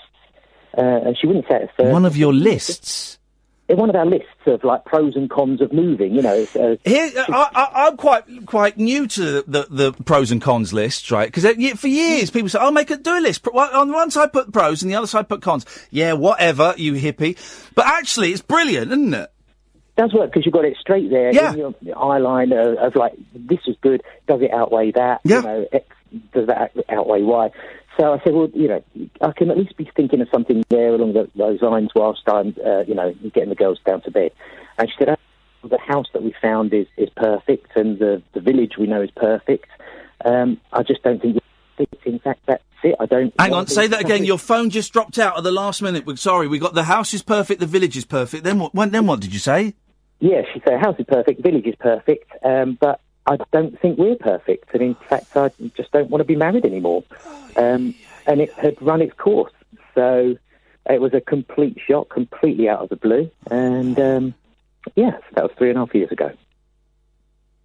Oh man. And it took, it's, you know, it was, it, as I say, it was so out of the blue that it took me a, a long time not to get over the, me and her, because I think what she's done, what she's done ultimately was the right thing. I just think she did it the wrong, wrong way. Mm. Um, like, you know, it was like there was no um, kind of warning or anything like that. Um, so I said, well, you could have given me some kind of ultimatum if you wasn't happy with anything. Then you could have told me. And she said, well, I, I have. I've given you a year, but she just hasn't told me. that- Flipping it. And how long had you been married? Uh, we'd been married eight and a half years at that stage. Did she? I've got to ask. Did she do a list for you? A mark list? Well, she probably did. Oh, Yeah, I mean, like, I know you asked, you know, uh, but but I think she probably would have made a list. I, I genuinely do. Let me um, l- look looking at it from her position for a second, if you don't mind. Sure. I mean, that must have been really. Uh, that must have been a tough thing for her to come out and say. That must have been because the easy thing, the easy thing, is to just go along with everything. Yeah. Go along, And that- do it, and keep it. your head down and get on with it. That must have been a tough thing for her to to have, have lived with that for a year and then come out and said it. Yeah, that's right. And I, I think that, you know, I, and I've said this to her and I've said this to, to other people, and I knew pretty much straight away that was really hard. And then it comes it comes home more to me since the times I've maybe started dating somebody. I'm, you know, not with anybody right now, and, and anything that I've had since then, handful of like, you know, five to six week kind of things, you know. Um, and and if I had to finish those, I know how bad I felt about finishing with someone that, you know, saying to someone that I've been with for five or six weeks, look, this isn't ticking all the boxes for me. I'm sorry, you know, I don't want this anymore. I know how bad that's Yeah. felt for me. So for her to do it after eight and a half years, two kids, knowing that we were just about to, you know, planning on starting a new life down on the coast, uh, uh, you know, um, yeah, absolutely. I, I, you know, I, I admire her her sort of courage really in, in actually doing it and not just going along with it. And it's it, you know it's it's taken me a long time I to bet, to be able to totally accept that and and uh, yeah and accept everything that's that's gone along with it. You know? And I and I say that uh, uh, about her, but also acknowledging, you know, how horrific that must have been for you. I'm not. I don't want to, you know, detract from from the, the, the trauma that you must have gone through. Yeah, it was hard work. I mean, luckily there was nobody else involved on either side. Um, there was no other problems. Uh, you know, like there, there were none of those. I want to say typical problems, but that sounds really quite trite. You know, there, there was no sort of uh, no arguments or, or any domestic violence, for example. I know Yeah, yeah. really going extreme. Yeah. Um, there was there was no gambling or drinking or drugs. There was no smoking involved. It, we we lived a fairly normal suburbs of London kind of life, you know, um, uh, the, on, the, on the outskirts of London there, and it, it just ran its course. Um, I I had had, and I, I, I mention this because obviously I see your tweets, uh, you know, daily and stuff. I had had depression, Yeah. and um, she did bring that up um, as one of the reasons. But I always say, and, and even now I still say that I cope with depression. Yeah. I don't, I don't depression. I cope with it. Yeah. Um, and I think in, in the sort of uh, so uh, the, it, and really uh, grit the, the sort of two or three years before we finished. Um, and I, I think in all that time, there was only one day where I just physically couldn't leave the house. I Yeah. didn't want to do anything. The rest of the time, I, I was a functioning, you know, uh, depression sufferer. Uh, you know, so um, she brought. Uh, I, I think it was, a, and I was starting to get a, a bit better. And I think it was one of those. He's getting better now. I can't carry on looking after him or helping him and stuff like that. You know, um, I can I can kind of go now, and and um, Mm. yeah, it kind of sent me backwards. at once. But you know, I know it's such a cliche, but time really does. Well, all the, the, the cliche, the thing is, cliches are found. There's a reason that th- there are cliches because they're kind of found in reality. Mark, your phone is breaking up a little bit. I'm going to ask Catherine just to give you a call back, either either on that phone or a different one if there is one. Catherine, if you could do that, and now seems a perfect time to do that because. Um, uh, w- w- I've missed a break again. Um, this is uh, a slightly different late night alternative. My name is Iain Lee. This is Talk Radio. Uncut after hours conversation for the up all night generation. The Late Night Alternative with Iain Lee. On Talk Radio. We'll get you talking. We'll just Catherine is working some uh, phone magic to get Mark back, and we'll get Mark back um, in a little bit. Slightly, if, you, you're a first-time listener, welcome. Slightly different to how we normally do it. That if you've um, uh, uh, not tuned in for a while because it all got a bit miserable, a bit heavy, the fun is normally back, guys. The fun is back. Don't you worry. Uh, but tonight we're doing something a little bit different. We've done it once before. It's an idea kind of borrowed from uh, the beautiful uh, Anonymous podcast, which is awesome, by the way. Um, and we are having uh, three calls over three hours, and the only rule is I can't cut them off, unless they swear or libelous or you know offensive repeatedly. But um, I can't cut them off. They can hang up at any time they want, and um, they're on for an hour. Mark's back. Evening, Mark. You're back. You're back. Yes, you're I'm back. back. Yes. Um, um, how come you got the kids? That's unusual. Yeah, I mean it's now 50-50. When when she left, um, she said that. Um, so we, we it was in the January that, that she told me she didn't want to be married. It was in the March that she actually moved out, um, and she said that she wanted me to have them to start with because she didn't want the kids coming up and seeing her new place. Um, you know, whilst it was still in boxes. Hang on. Uh, Did she? Uh, did any? Did either of you? Here's the question that everyone wants to know. Did either of you move to the New Forest? No, no, neither of us moved. No, Okay. we're both still in the same area. I now live in Iver, in South. Oh, I know Iver. Iver's posh, isn't it? Uh, well, I think it used to be. Oh. and, it's, yeah. Right, okay, yeah. right. Um, so yeah, I live there, and she lives now up in Beaconsfield. So it's only about like nine, ten miles away. Oh, I know that. I live. I live kind of near there. I know that area. Yeah. Oh right, oh I see. Yeah. Um, so um, yeah, so um, what's I saying? She, yeah, so she moved up there. She didn't want the kids seeing the, um, the the place with like all the stuff in boxes. But as I said at the time, so it's okay for them to see the gap in the bedroom where the bed used to be and where w- one armchair is missing, and you know because we kind of split the furniture like that Mm. or what have you. Uh, so, yeah, I mean, it's now a 50 50 thing. Um, and, uh, yeah, but I'm lucky that I my work is flexible. I get to have the girls during the days and do school runs and stuff like that. And during Yeah. the, the school holidays, I, I get to do that. So, Well, what do you do? What, what's your job? um, I. Um. No, no, no, no. Um, I I write and produce children's shows for holiday companies and theme parks. Oh, here we go. Here we go. What Yeah. what, what, what kind of uh, children's shows? So, uh, if ever you see a six foot tall talking tiger, for Yes. example, Yes. Um, then uh, from a lot of companies and a lot of the characters around the world now, I, I've usually got a hand in it somewhere, be it just writing some of the scripts or I train up the what used to be red coats, they're now called fun stars. Um, hang on a minute. Yeah, They're so called them up. To, redcoats to- are now called fun stars. Well, no, Butlins have still got their red coats because Yeah. that's a, a real sort of brand, Yeah. sort of strong, strong brand point for Who's them. got fun stars? So Haven, who are part of the same company as Butlins, they they're still all under the uh, Bourne Leisure is the, com- Yeah. the holding company. Uh, so Haven, um, who used to have Haven Mates, which is the job, that sounds, that which is the job I used to do Yeah. 25 years ago. Wow. Um, so yeah, I used to be a Haven mate for three years, and then so from there it's kind of progressed. Uh, Yeah.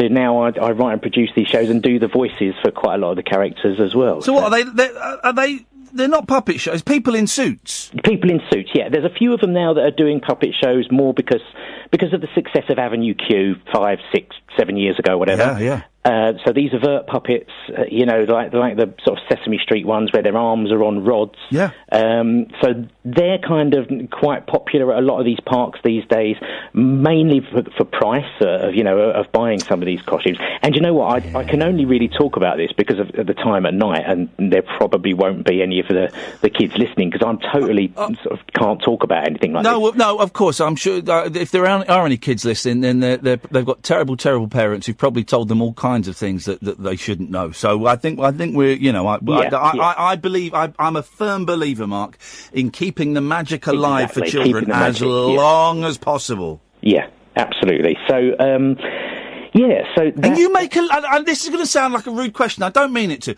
You can make a living from doing this. Oh yeah, I make a living out of it. I'm not, I'm not comfortable or well off No, or anything but- like that, but it is my full time job. I- Wow. I, I mean, as, going back to what I was saying about you know when I start dating people and stuff like that. On my, you know, I, I'm on um, Tinder. I've just gone back on Tinder. I've been on and off it for two years, um, and and part of my profile says I, I'm a, I write children's show. Uh, I'm a children's writer. That's Yeah. right.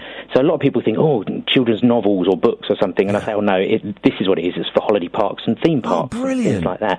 And so I get to go all over the world and and and what have you. And um, every now and then I get, you know, I get to travel to sort of some faraway places and and go and train up people to dance around like a you know, a six foot tall talking fox. Or So something. where have where have you been then? Um, Ireland. I've been. There's a company over in Cork in Ireland. Yeah. I've I've got to go over there. It's not the most exo- exotic place. Mark. I thought you were going to throw in something like Abu Dhabi or something. and I just. Well, I, this is it. I am in talks with people in Dubai for a Wow. new. Uh, no, not Dubai, Doha. Sorry, that's uh, Qatar, isn't it? Um, yeah, um, to do some stuff there. Um, and then, uh, uh, sort of as another thing, I've just gone back to doing some performing because Yeah. I used to be a performer. As I say, I used to be a Haven mate. Yeah. So I've just uh, spent most of June in Australia doing a pantomime because it's their winter over there. Yeah, so, yeah. Oh, fantastic! yeah, so I've just done uh, Peter Pan over on the Gold Coast for three weeks in June. Wowzers! Um, tell me about Tinder, you sly dog, because I, I, um, uh, I'm, I'm, uh, I'm fascinated by this, and I'm, I'm, I'm fascinated. At the, I'm kind of curious, not fast. I'm curious about people's marriages coming to an end. But then, but then, the, the, the, Tinder, because.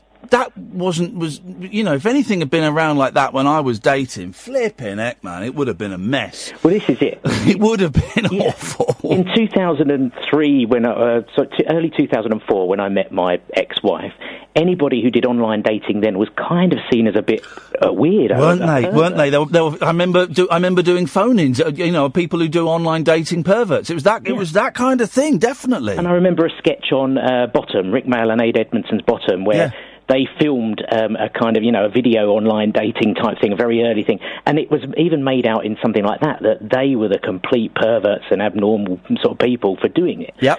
Um, so, of course, you know, becoming um, single four, three and a half years ago, having this huge change in the dating scene in the sort of ten years since I'd met my wife, Yes. um, was was just yeah, it was. Is Tinder not just for shagging? Well, I, I do you know what? I'll be absolutely honest with you. Um, so I joined Tinder a year after um, I became single. So I tried Match.com first of all. Yeah. So that it was on the night she moved out in March. Yeah. Um, I, that night I was like, right, I'm going to show you. And I yeah, joined, yeah. You joined the, Match.com The that night very she night. moved out, wowzers. Yeah. Um, and so I joined it that night, um, and it was one of these uh, buy three months and get an extra three months free. You know, you get six months. Um, within about three weeks, uh, and having been on the first couple of dates, I made a note in my diary: cancel match. Without You have to ruining anybody's confidences, what, what, why? What was, what, what, what was so wrong with the, the women that you met? Do you know what? It wasn't the women. Now I can look back now and I can say it wasn't the women that I met, and it wasn't Match.com or any other of those dating sites. At that time, it was me. It Yeah, was two yeah, months yeah. after we'd split up. At that time, I thought, you know, well, these are all similar aged women because Yep. obviously. Uh, I, actually, there is a quick to quickly tell you Go this story. Yeah. I did meet a girl. She was 28, as I say. I was at the time 41 Wowzers. met her in a bar, uh, or it was in one of these holiday parks. She was working on one of the holiday parks. I'd been there to see one of the shows or something. Yeah. We were chatting afterwards, and she was like being the old, the, the archetypal shoulder to cry on. Yeah. Um, and so she said, "You know what you want to do? You want to, you know." And I told her the whole story, and she said, "What you want to do is just let's go to a club, let's dance your cares away." Oh. And as she said that, I started singing the Fraggle Rock's uh, theme tune. she, she went, you know what? We want to go to a club and dance your cares away. And I went, where is for another, another day. day. Let the music, Music play. play. And I added the claps as well. Yeah, of course. And she looked at me as if I'd, well, I wouldn't like to say, uh, you know, what I'd just done in front of her or something. Yes. But um, uh, yeah, and it was at that moment I realised, yeah, I don't think the younger girl is going to be the one for me. I think I need to stick around my own own age. Didn't know Fraggle Rock. Oh man, we're At old. 28, but she was 28. It wasn't Yeah. like she was like 19 Yeah, or something yeah, like that. yeah, yeah. So anyway, um, yeah, I decided to go obviously for women around my own age, sort of five years either sort of side of it. Um, and I tended to find at that age a lot of the women who were on these sites had been wronged by their husband, be it from an affair with a younger woman or, Yeah. or something like that. And so they were looking for their next life partner Oh, you know, and and I'm, I I feel really bad and shallow saying it, but it was like a, you know, he's a nice bloke who's, you know, he's he can talk, he, you know, I've got my own hair and teeth and stuff like that. He'll do. He'll do. He, He'll he's going to be my next life partner. Um, and and it was a lot like that. And it was like, well, let's just let's just wait and see how this goes. Let's Yes. just try, um, you know, two or three dates first. But yeah, I had one lady tell me she was uh, falling in love with me after the second date. Oi, And I- yo, yo, yo, and I'm not saying any of this because it's like I'm some super cat No, or no. anything like that. I No. really don't, you know. But as I say, the, now I look back and I think, yeah, I just totally wasn't ready for that. And of course, I was obviously um, responding to their sort of questions and listening to them and being all thoughtful because I was like, you know, fresh out of the conversations of, you know, we just don't co- communicate well anymore between Yeah. my ex-wife and I. So, of course, the first time you go out dating, you start, oh yes, I'm really paying absolute attention to every single word you say. So, Um, wow. That, that, that, um, this isn't a judgment uh, uh, at all. I, I, I'm, part of me imagines it's unusual Mm-hmm. for, for the first night. Um, that, that, you know, I, I- I would imagine the first night that someone moves out of the house, Yeah. that the person who, who is left or the person who's moved out is uh, is in their bed crying, going, "Oh God, why me? Why, why?" You know. Um, uh, uh, uh, but to to go on to to a, a, a dating site, that was a, that was two fingers up to your missus, was it? Um, y- yes and no. I mean, you know, I, I just think it was one of those things of she's gone. Um, so I was there. I had my girls. I'd taken them out for the day, so they didn't see her moving all the stuff out and what have you. Um, and we'd got back in quite late at night, um, and I was like, right.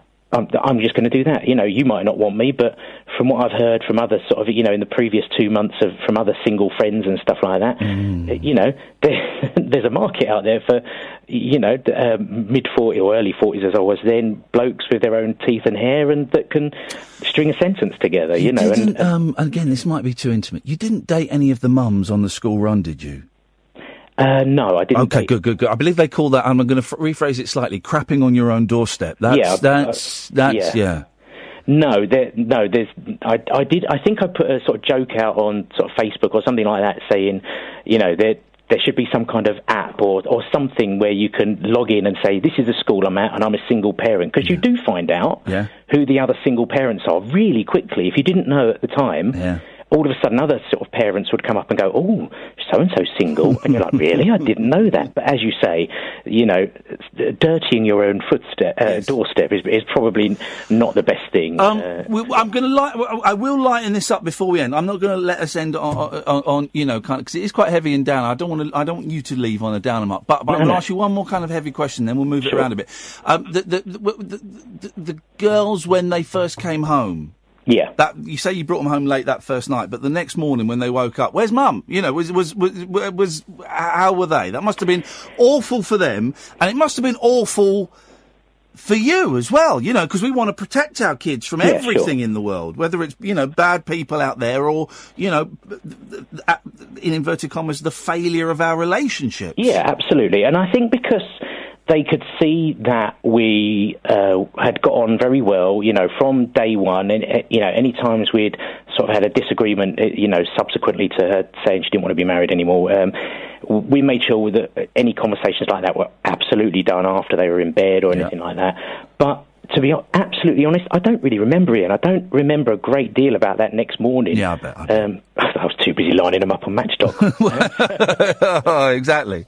No, uh, I, I genuinely don't remember what the reactions were that next morning, and and I I know I would have done if they had been extreme in any way of like you know of confusion or or distress or anything like that. But I think we'd, and I still think we continue to handle it very very well. I hear stories, especially if I'm you know if I do date anybody now, they do tend to be single parents um, themselves, obviously, um, and and you hear stories about their ex and the the, the the relationship they have with their ex-partner and the children and the the handovers and things like that. I, I've been very very lucky that that we have kept it all amicable Yeah. and um, and and long Good may it do so because you know it, it will only help the girls Yeah. in the long run and it will help me and it will help my my ex as well. So Um, Tinder, eh? You sly dog. I Yeah. mean, is uh, is this the reason you're not on Twitter very much? Because how does it work? Do you get pings when people? Because pe- they, they swipe one way to say no, and then they swipe another way to to say yes. Is that Yeah. that's right? Yeah. So uh, I I started saying that I didn't join it until a year after I was single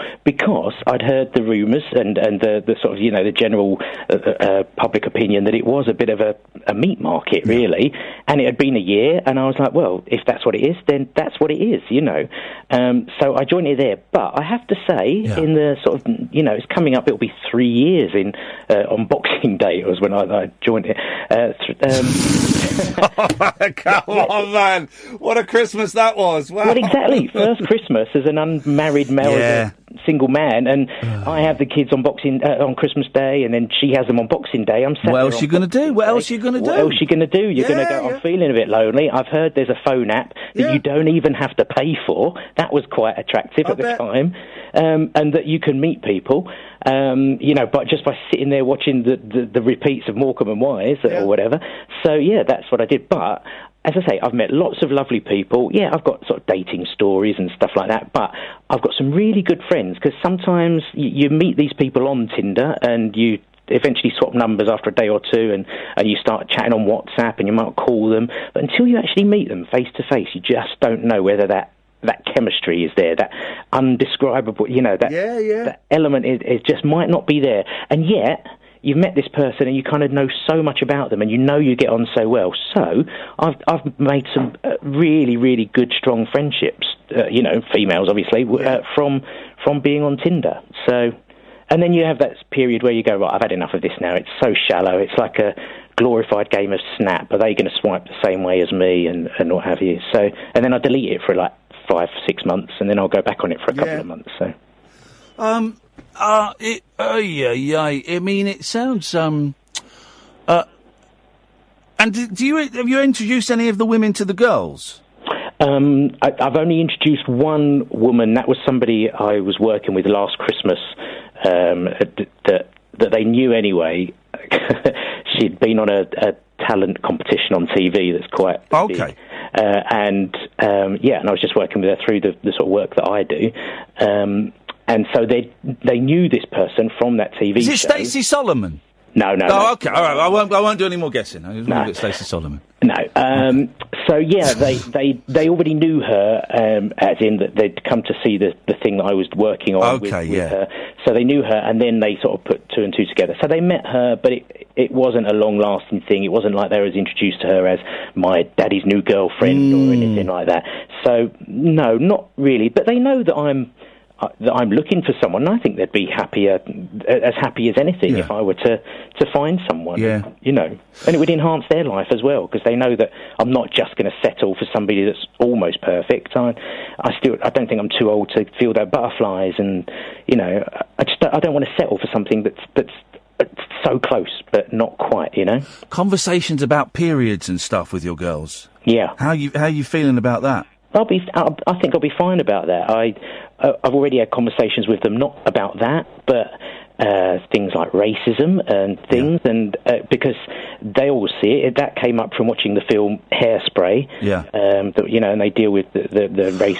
I, I would there. suggest racism is easier to deal with Yeah. in terms of a dad talking to his two young girls than periods. I would have. Yeah, I would have thought. But even even uh, things like sexuality and stuff. You Yeah. know, they, they've spoke to me about what lesbians are and, and Mm. things like that. So I'd like to think. I don't want to try and sound like an old hippie. Yeah, I'm one of those cool dads. You can talk to me about anything, girls.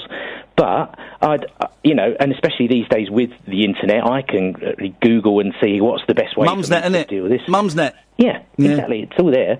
Um, so, so yeah, I would like to think that I'll be, if not well equipped, because you never know what kids are going to say, do you? You know. Um, but if if they ask a question that I can't answer, then I'll say I'll come back to you about that later. Let me have a look and let me find out, and then I'll, I'll we can explore it together. I know love that it. sounds really hippie-ish. No, but it does, it's, it's not. It's good. I, I love it. I mean, with, with two boys, obviously, it's slightly easier. But I love it when my boys come out with questions about willies and, and Yeah. girls and, and where. I mean, a few months ago, where do babies come from? Where do babies come from? And I was like, froze. I, uh, I thought, well, I might as well tell them. And Yeah. so I told them where babies come from, and um, it was in the car. And um, they jumped out of the car and to, to go and see their mum. And my youngest went, "Mummy, um, babies uh, grow in your stomach, and they uh, uh, they uh, come out of the end of your willy, and uh, they uh, man's willy, and they grow in your stomach, and then they come out of your vagina." And he kept calling it a vagina. Yeah. For ages, a vagina.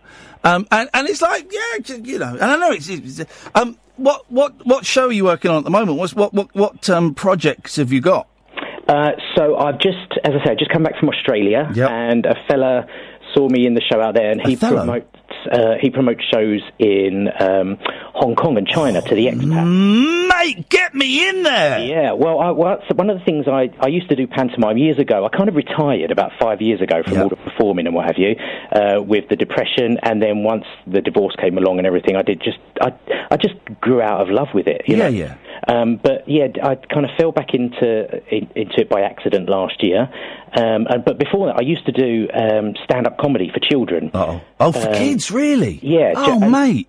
So it was literally a, a, a, like a proper stand-up show. Because some people said, "Oh, what has it got like custard pies or balloon modelling and stuff like?" No, it, it was me with a microphone talking about subjects that kids could really. I've seen it. I've seen people do it. It's brilliant. Yeah, and so um, I used to do that because I used to do pantomime at the Beck Theatre. I did that in in Hayes for five years. I did a wonderful performance at the age of 15 years old at the Beck Theatre Ah. of um, a Brecht play when I was Oh, in right. school. Oh, yeah, what, what a thrill that was. Anyway, I remember backstage, me and my friend Wayne were trying to um, bend spoons with our mind. But we were actually really trying to bend spoons with our mind. We weren't pretending we were just there. Anyway, go yeah. on. But yeah, so I, I did sort of five years there doing the panto and, and sort of worked my way up the bill and stuff like that and became known in like Uxbridge Gazette as Hayes' favourite funny man. Yeah, yeah. you know, oh, for you. Uh, on my CV. Um, but um, yeah, so I used to do that. That would finish early January, and then at February sort of half term time, I would do my new hour long, hour and ten minute long stand up comedy show because I'd sell it off the back of the pantomime. It Yeah. would fill the theatre up, and I I love doing it because it, you know, I, I just uh, uh, kids are a great audience because they they haven't learned to be polite and clap at the right places, Yeah. even if they think it's rubbish. Oh, and if you're boring, not only will they tell you, they'll get up and walk Get up- away. exactly, they'll go and do something else Yeah. within that sort of the confines of the auditorium. So um, yeah, so I, um, a fella came to see the show out in Australia and got in touch with me on Twitter whilst I was still out there, and we had a chat. And he said he he puts these adult shows on over in Hong Kong and China Hello. for the expats. He said, bit. "Would I like to go over there and do my my kids comedy show?" So yeah, I, I, I'm hopefully going to be doing some of that. Mark, for goodness sakes, man, get me get me a gig doing pantomime in Hong Kong, please, please. Let me ditch this nonsense. Let me come and do pantomime in Hong Kong. All right. Well, I've got Liverpool first at Christmas. Then, then you know, I would love to do pantomime. Those guys get paid a fortune, don't they? Well, yeah, but not the uh, as they as we're called the fabulous supporting cast. So, so Brian Conley plus fabulous supporting cast. Oh, I don't know. Mark, we're out of time, man. I really enjoyed that. Thank you very much for being so open and sharing all that stuff with us. No problem at all. I'm hoping to come along on Sunday if you're still having your game. In Oh, well remembered. Yeah, the game of tag on Sunday. This this Sunday. Yes, we're doing it. We're doing it. Come along, and it'd be nice to shake your hand. Yeah, and yours. Cheers, man. Thanks very Thanks much. very much. Cheers. Bye There we go. Uh, uh, mark down. Yeah, ha- tag had it. We We'll talk about that tomorrow. Um, there we go. We've got anyone lined up for the next hour? We don't have anyone lined up for the next hour, so we've got another hour to fill. I really enjoyed that. Thank you, Mark. Um, uh, and thank you for being so open. You don't have to be as open as Mark. You don't have to be as, uh, uh, we don't have to delve as intimately as we did with Mark. It's entirely up to you where the conversation goes. You know, you reveal as much or as little as you want. Um, so 0344 499 1000 is the telephone number. Who wants to be next? Talk Radio. I enjoyed that. Another hour to go. Um, uh, lots of phone calls coming through. So if Kath doesn't answer you immediately, uh, then don't worry. And if if she doesn't put you through for the hour, don't take it personally. Okay, we're looking for something different and something a little bit unusual. Oh three four four four nine nine one thousand is the phone number. This is Talk Radio. Across the UK, online and on DAB. He has made a covenant with the night, and with the darkness he is in agreement. Uncut after hours conversation for the up all night generation The Late Night Alternative with Iain Lee. on Talk Radio. We'll get you talking. Good evening, dear listener. Iain Lee, the late night alternative on Talk Radio. It's bank holiday, and we try and do something a little bit different on bank holidays. Is this the last bank holiday of the year? You don't get bank holidays in September, October. That simply doesn't happen. But we like to do something a little bit different on bank holidays, partly because, well, it's it's a different audience listening. It, a lot of the regular listeners, notice I'm saying the word listeners, not callers. A lot of the regular listeners will have gone away and won't be listening, or maybe they got family over or whatever. And uh, there'll be a lot of new people who find themselves at home with a computer or a DAB radio flicking through and they, they stumble on us. Welcome. The show isn't normally like this. It's normally, um, uh, well, it's normally a lot of old nonsense, if I'm completely honest. But tonight we are, we, we are kicking around a theme that we've used before. Um, hats off as always to the beautiful anonymous team, a great podcast. Um, and we've kind of cribbed it a bit uh, it was an idea I sort of had floating around, but I couldn't quite work out how to do it. And so listening to Beautiful Anonymous gave me the confidence to push it and do something with it. Um, and we, I speak to one caller per hour for the three hours of the show. We've had loads of people phone up for this hour. Um, but none of those people have tickled Catherine's fancy. Um, and what a delightful fancy it is too. But none of none of them have. So, and please, please don't take it personally. It doesn't mean you're boring. It doesn't mean um, that uh, we, we've got a grudge. It's none of those things. It's just Kath. Kath is looking for a vibe, and I can't be any more specific than that because if I start being too specific, then then the magic goes out of the room. So she's just looking for for someone that's got a specific vibe, and and, and if you've spoken to her, then uh, uh, apologies that it, it, it isn't you. And you know there is a oh three four four 499 1000, by the way. You'll speak to Kath. You don't have to do an audition. You don't have to say, I want to talk about my mental health or I want to. I, I, here's, here's where the challenge is for me, right? I genuinely believe, and I've said this before, and I've said this when I've given talks about radio at, at colleges and universities and schools and to, to, to, to radio industry people.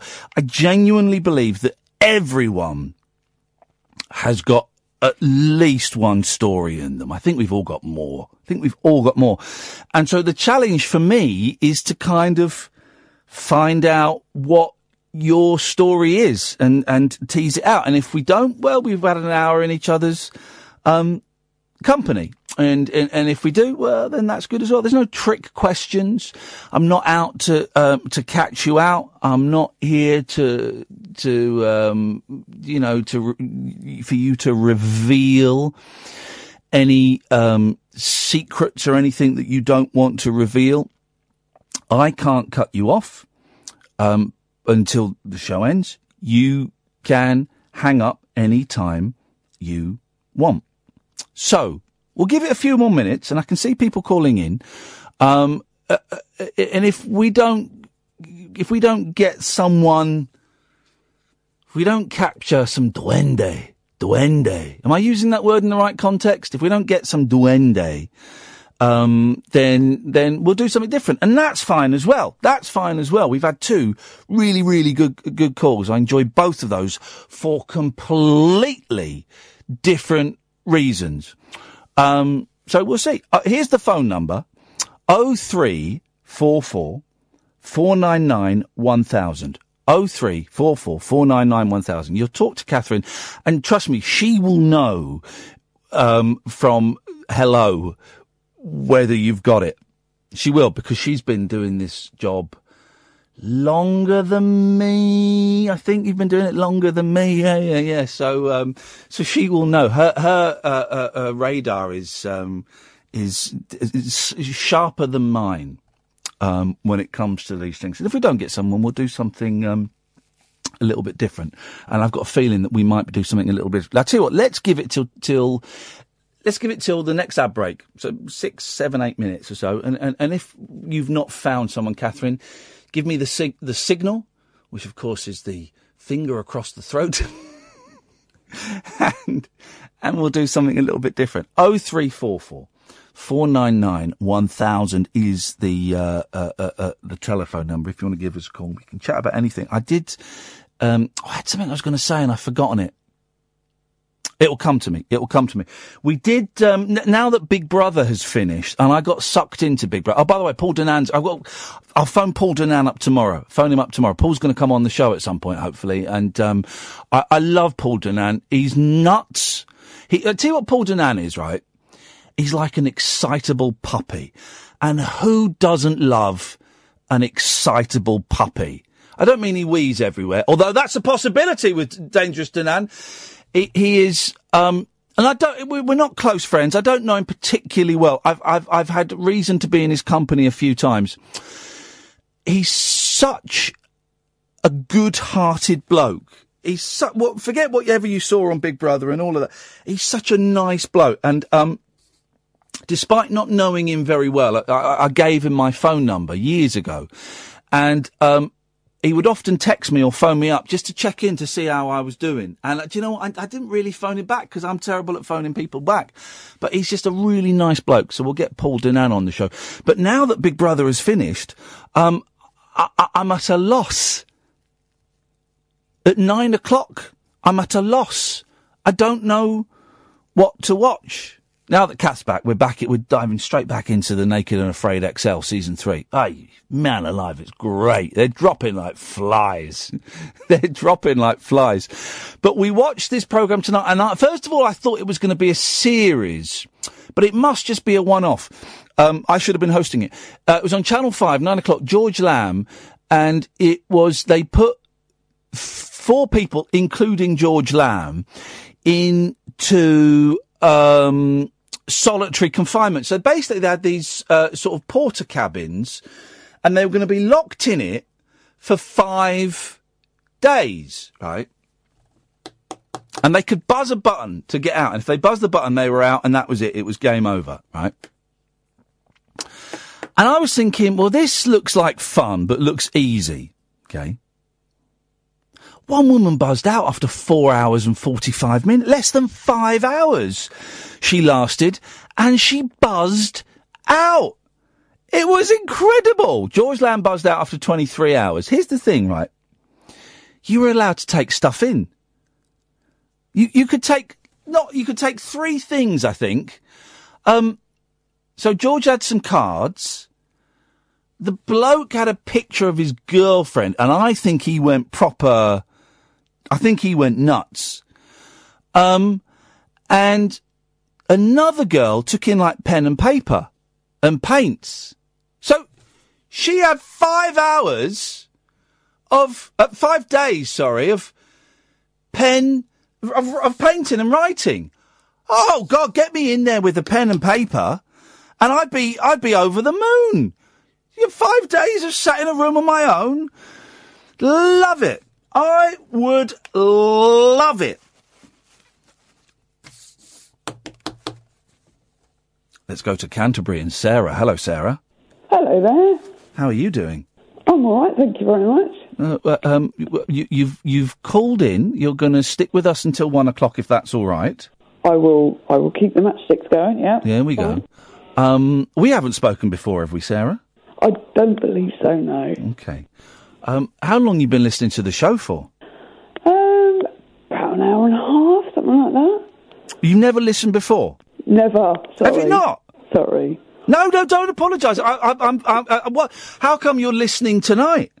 Um, we've got a mutual acquaintance. Uh oh. That always, Hello. um, that always fills me with dread. and I've just been talking to Mark, Yeah. who, who's uh, somebody that I've come across recently in our dating exploits. Oh, Yeah, you've come across Mark, have you? I have. Yeah. Um, It's very nice. It's not a it's not a slanderous uh, call. It's well, just, gotta say that that guy got me pregnant, and uh, he has not re- he's not returned my calls. And can you give me? Can you get him on that dirty dog? Um, No, so you've not that bad at all. you've been out on a date with Mark. Yeah, we've been on a couple of dates actually. Wow. Are you court? Are you are you are you courting at the moment, or is that it? It was no, a couple of dates. courting. That's very old-fashioned, isn't it? No, we're not courting. I'm not courting anyone. No. No. How come you find yourself um, single in your early forties? I'm actually 39. Yeah, Oh, I, I was think I was thinking forty-one. So I, I should. Oh, okay. So I sound older than that. Yeah. Okay, fair enough. Well, only by two Um, years. How, how come you find yourself single at thirty-nine? I've been single for six years. My um, ex-husband walked out when my kids were five and three six years ago, and um, I've just been busy trying to bring them up on my own. Yeah, I bet. Away and trying to make ends meet, etc., etc. Which sounds a bit miserable, but it's not finding time to sort of have my own life because I've got two little lives that I'm responsible. For. Well, here's the question I, I did want to ask Mark, and we ran out of time. But I, I, I honestly, I mean, the, the the, the the few days when I have the kids on my own, right, very infrequently, but mm-hmm. something uh, like, there's no, I couldn't even begin to comprehend fitting in going out on a date. I can't even, I can't even watch one episode of a TV program because either they disturb me or I'm so tired when they've gone to bed. I watch 20 minutes and think, oh, stuff that, I'm going, I'm going to bed. Yeah, that's it. You've got to factor in sort of 23 days in advance and then uh, pay out for a babysitter and then think, bloody hell, I've just paid out 25 quid for the babysitter. It better be a good night. Is that how much a oh, babysitter is these days? Well, it's £5 pound an hour, isn't it? Flipping heck, is it? I mean, that, it could be more. Could be more. Oh yeah, we, well, oh God Almighty! I've not used a babysitter for ages. We just we just leave them at home. I'm joking. Yeah, I'm joking. Um, so um, well, I, well, uh, Sarah, then I, I don't know if you know how this is going to work. Then we'll just sit and chat, and if I ask anything you don't want to answer, you tell me to jog on, and I will, and that's fine. But we'll just kind of have a, a a conversation. So how did did you? Are you on Tinder as well then? No, no, no. We got a mutual friend, actually, Uh oh.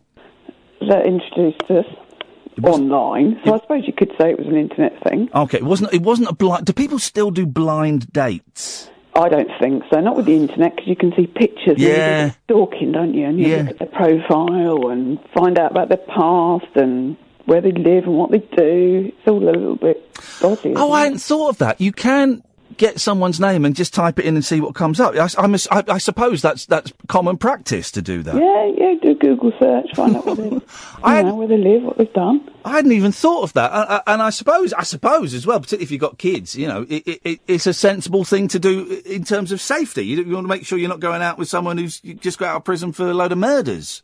Well, yeah, you know, it is worth finding out those facts, I suppose. Yeah, don't give out the address on the first date, anyway.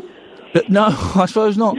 Um, well, without without, and you're still friends with Mark. You still talk to Mark. Yeah, we, we, yeah. like he said, he's made friends with lots of people, but he's he's not sort of committed to anything. Right, I- but it's, it, there's no antagonism at all. It's just I was listening to him and thought, you know what, I might give him a little ring from the other, you know, point of view, single mum with kids. And were you listening because he told you he, he told you to listen? He put something on Twitter. Oh right, okay. put something on Twitter, and um, kind of we're still in touch now and again. Yeah. Nothing much, but you know, it's. Uh, Well, you're following him on Twitter. That's that's I believe is a good thing. Well, it was Facebook actually. Oh, right. comes up, doesn't it? On your, Um, uh, well, well, listen, I don't want to ruin any confidences Mark, but what what why was it only two dates? he said he wasn't ready. Oh, that He line. wasn't ready. So I've been single six years, which is quite a long time. Yeah. Best part of my thirties has been sort of spent bringing up kids, and I've been on the back burner myself. Yeah. Um, and um, yeah, a mutual friend was like, we did like this online. Um, she does this advice page, and let's find love for Mark, and and we'd gone out on this date, and it all was looking really promising. And then he just said, "I'm not ready." I'm, um, you know, Do you buy that? fair enough. Just fair enough. But, um, Did you buy that line? um, I, yeah, yes and no. I was I was a bit peeved to hear that he's back on Tinder. I bet. you know, if you're not ready, you're not ready. But um, there you go. I suppose you can't sit at home doing nothing, can you? It's um, I've always found it very difficult to end a relationship with someone Yeah, that isn't yeah, that isn't happening. You know, sometimes you know early on that it isn't happening. Sometimes it can be six months into it that you go, actually, this is not what I was was hoping for. Um, and I've uh, one of my great weak points, Sarah, is is ending it. And and I'm, I'm I must admit, in my younger days, and I, I I'm embarrassed to say it, but I'll say it. Full disclosure, I would act like a dick so that the girl would finish with me. Yeah, my ex-husband did that actually. Really? Yeah. Looked the waitress up and down and gave her a, you know, Oh. how bad it look to try and get me to finish with him so he didn't have to do it. Oh no, that's not yeah, fair. Yeah, remember it well. The first date we went on when we, oh, what, 12 years ago, it was a restaurant in Bournemouth. And um, we went back because I was stupidly trying to salvage the relationship. Yeah. And um, yeah, just within in this restaurant, same restaurant, she came up to take her order and literally just looked her up and down to try and make me, you know, just Have you- a bit and walk out. Have you, uh, can you turn the radio off in the background? Yes. Because because there's a delay and it's just I it's it's confusing me because it's late at night Okay. and I'm an old man. that? There we I go. know, I know. There we go. I'm not usually awake at this time of night. No, d- well, d- God, this is my job. You know, it's a Oh. ridiculous time of night. Um, um. Oh, that's low. That's mean. Oh, there was lots of nastiness. There still is now, unfortunately. Is But, there um, really? Yeah, he married the girl he had an affair with, and um, she's got a real hang up about me. It's very, very nasty and manipulative, and You mentioned earlier on that you're, you're you know, I, I can't remember the exact phrase. It was something along the lines of, of you know, making ends meet. Um, is does he not help out financially or with the kids? Well, if thirty quid a week is helping out, then I get thirty quid a week Wow, that's great. That- per child. I mean, you know, goes a long way. Um, I suppose that covers school dinners and a bit of petrol. Uh, but you also left me twenty thousand pound in debt, which took me best part of five years to get out. How come he left you in debt? Because he didn't have any credit rating, so when we took out a loan to repay credit cards and overdrafts, it was just taken out in my name. Um, and he walked out three weeks later and left me with a massive debt, which That's a- he now denies That is existence of. that's a shitty thing to do. Very much so, yeah. That's- Yeah, and still has the audacity to sort of, you know, oh, she's always on about money. You know, tut tut. It's like, well, yeah. Funnily enough, you do need a certain amount to sort of bring two children up. Does he see the kids? Yeah, every other week they're with him now. Every other weekend, half the holidays.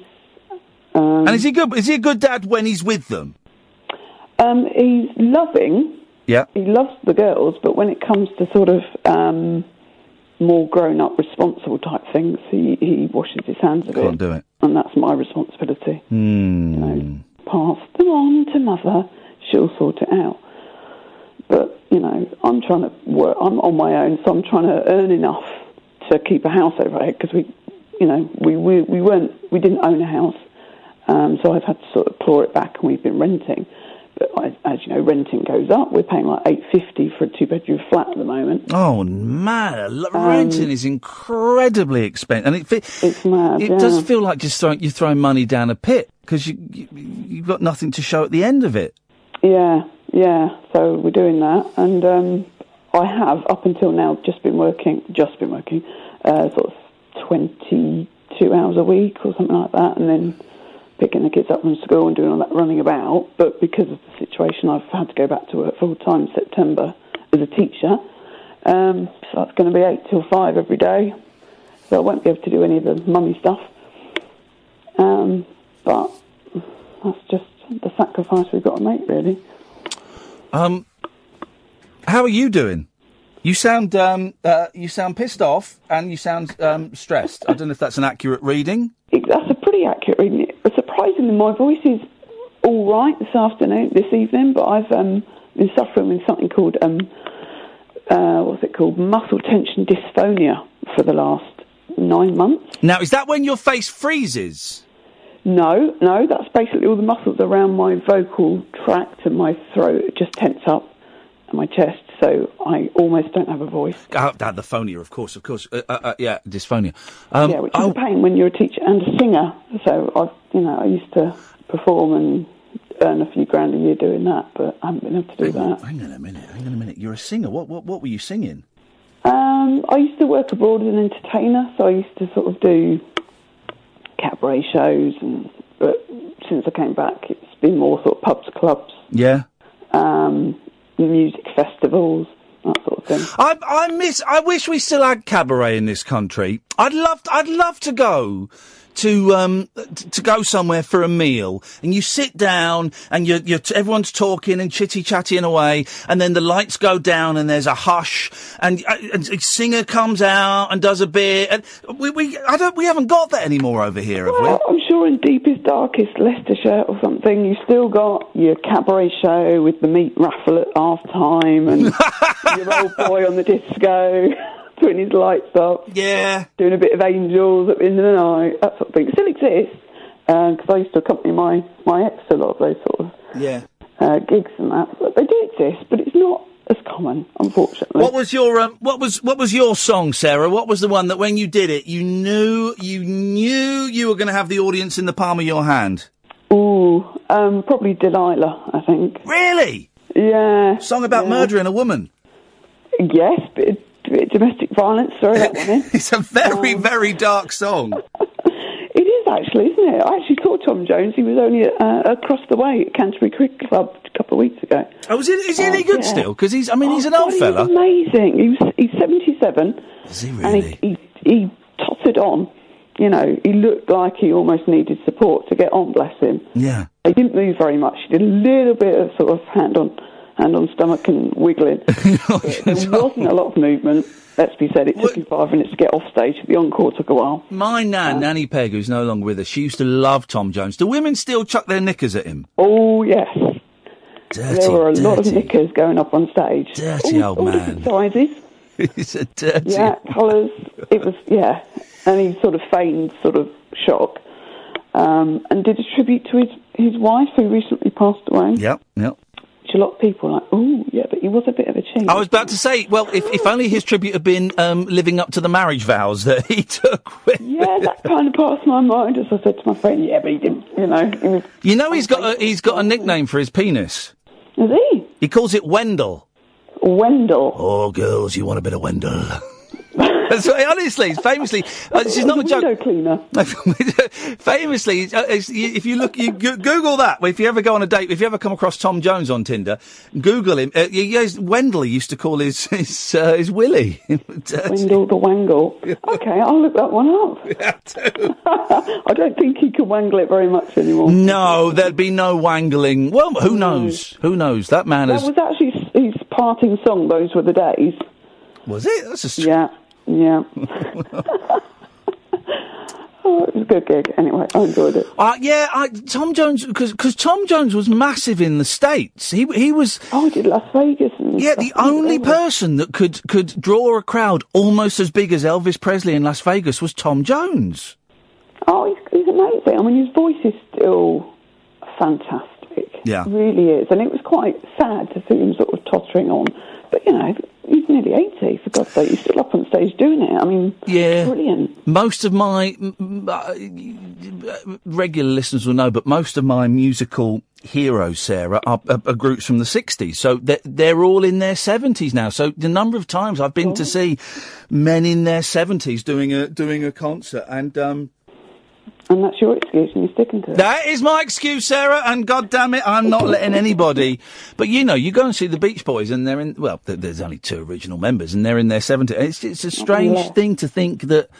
wh- When I was a kid, and I'm sure when you were a kid, Sarah, 70 was like.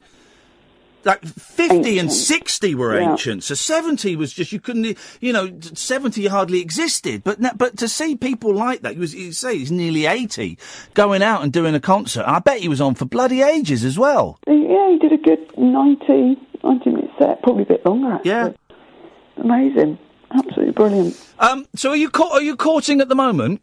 Courting. Sorry, I keep using that. I do use that phrase. Are you seeing anyone? Are you dating No, no. No. I kind of had my fingers burnt, as I said. with Mark? Uh, yeah. Mark was your your finger burning moment, was it? Yeah, well, I've had my fingers been burnt many times. It's surprising I've still got fingers, to be honest. Singed, singed but Singed, loving. Well singed, but, you know, it's been a, uh, six years. I've probably been on 20 dates, I'd say. Oh dear.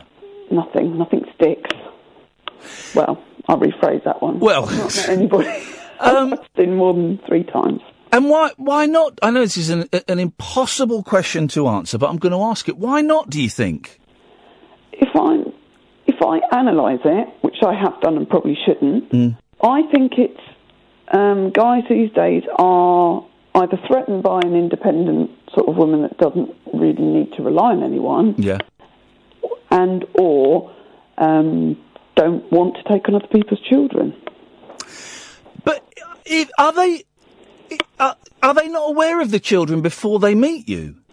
Um, it's on profiles, and I've done sort of internet dating. It's on the profile children at home.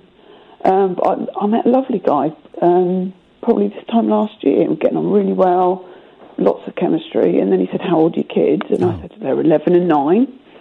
And I could just see him withdraw straight away. Oh, what a like- shame. And then the next morning, sort of texted and said, "Had a lovely time, but I've been there and done that." And I Um, completely respect that. yeah. You know, kids are in their sort of late teens, early twenties. Just didn't want to go back and do the whole child. I, could, I was going to say, oh, he doesn't know what he's missing out on. But if he's been there, I, I, I can kind of, I, I guess I can kind of I understand that point of view. Yeah, yeah, I understand. It's just rubbish, isn't it? Yeah, rubbish. Yeah. Um, but yeah, you get it. I mean, my dad took on um, a child when he married my mum, and then went on to have two more. So I have this sort of, you know, rose tinted glasses image that. Oh, you know, even if you have got a child or two, there's some decent blokes out there that will just see for you and all that. But I just think it's too complex for blokes these days. I think, nah, it's just a blotted page, isn't it? We'll move on and get a nice fresh sheet. Oh, that's heartbreaking to hear you say that. Well, it's not really, is it? It's, it's reality. I mean, it would have been nice not to have been on my own for most of my 30s, but there we go. Sarah, I, yeah. I have to take a quick break because we've got to play some adverts, um, and then I'll come straight back. Is that all right? Okay, All right, lovely. no Thank problems at all. Shall I hang on? Ha- You hang on. You don't go anywhere. We're going to play these adverts, and we'll come straight back. This is Talk Radio. The Late Night Alternative with Iain Lee. On Talk Radio. there we go. We're doing things slightly differently this evening. Normal service will resume tomorrow. Um, but we're doing something we did once before. We've got three hours and we've got three callers. And the caller this hour is Sarah. Hello, Sarah. Hello there. Um, what do you teach? Um, oh, I've done a few bits and bobs actually. Um, primary school, I'm back. I'm back to primary. But I've done um, English as a foreign language and GCSE at college. It, a primary school, because I, about, I told this story before, but I should tell it again. About eight, maybe about ten years ago, no, about eight years ago, eight, nine years ago, doesn't really matter. Um, when uh, the, the, the, my career, so to speak, wasn't going particularly well, and I wasn't working very much, and I, what, the work I was doing, I was finding very, very unsatisfying. Um, I looked at becoming a primary school teacher, and uh, yeah, I looked it up online, and there was um, there was uh, uh, there was um, like an induction evening in a school near me one evening. Um, well, obviously, and it was it was for men. It was to get men in primary school teaching because there's a massive shortage, as I'm sure you're aware of, of, of male primary school teachers. Um, and I went and I thoroughly loved it and I got hooked. And they said um, your best bet is to get in touch with a, a school and see if you can go and sit in on for a couple of days and if you like that, then you can apply for the. So I got in touch with a school. It was miles away.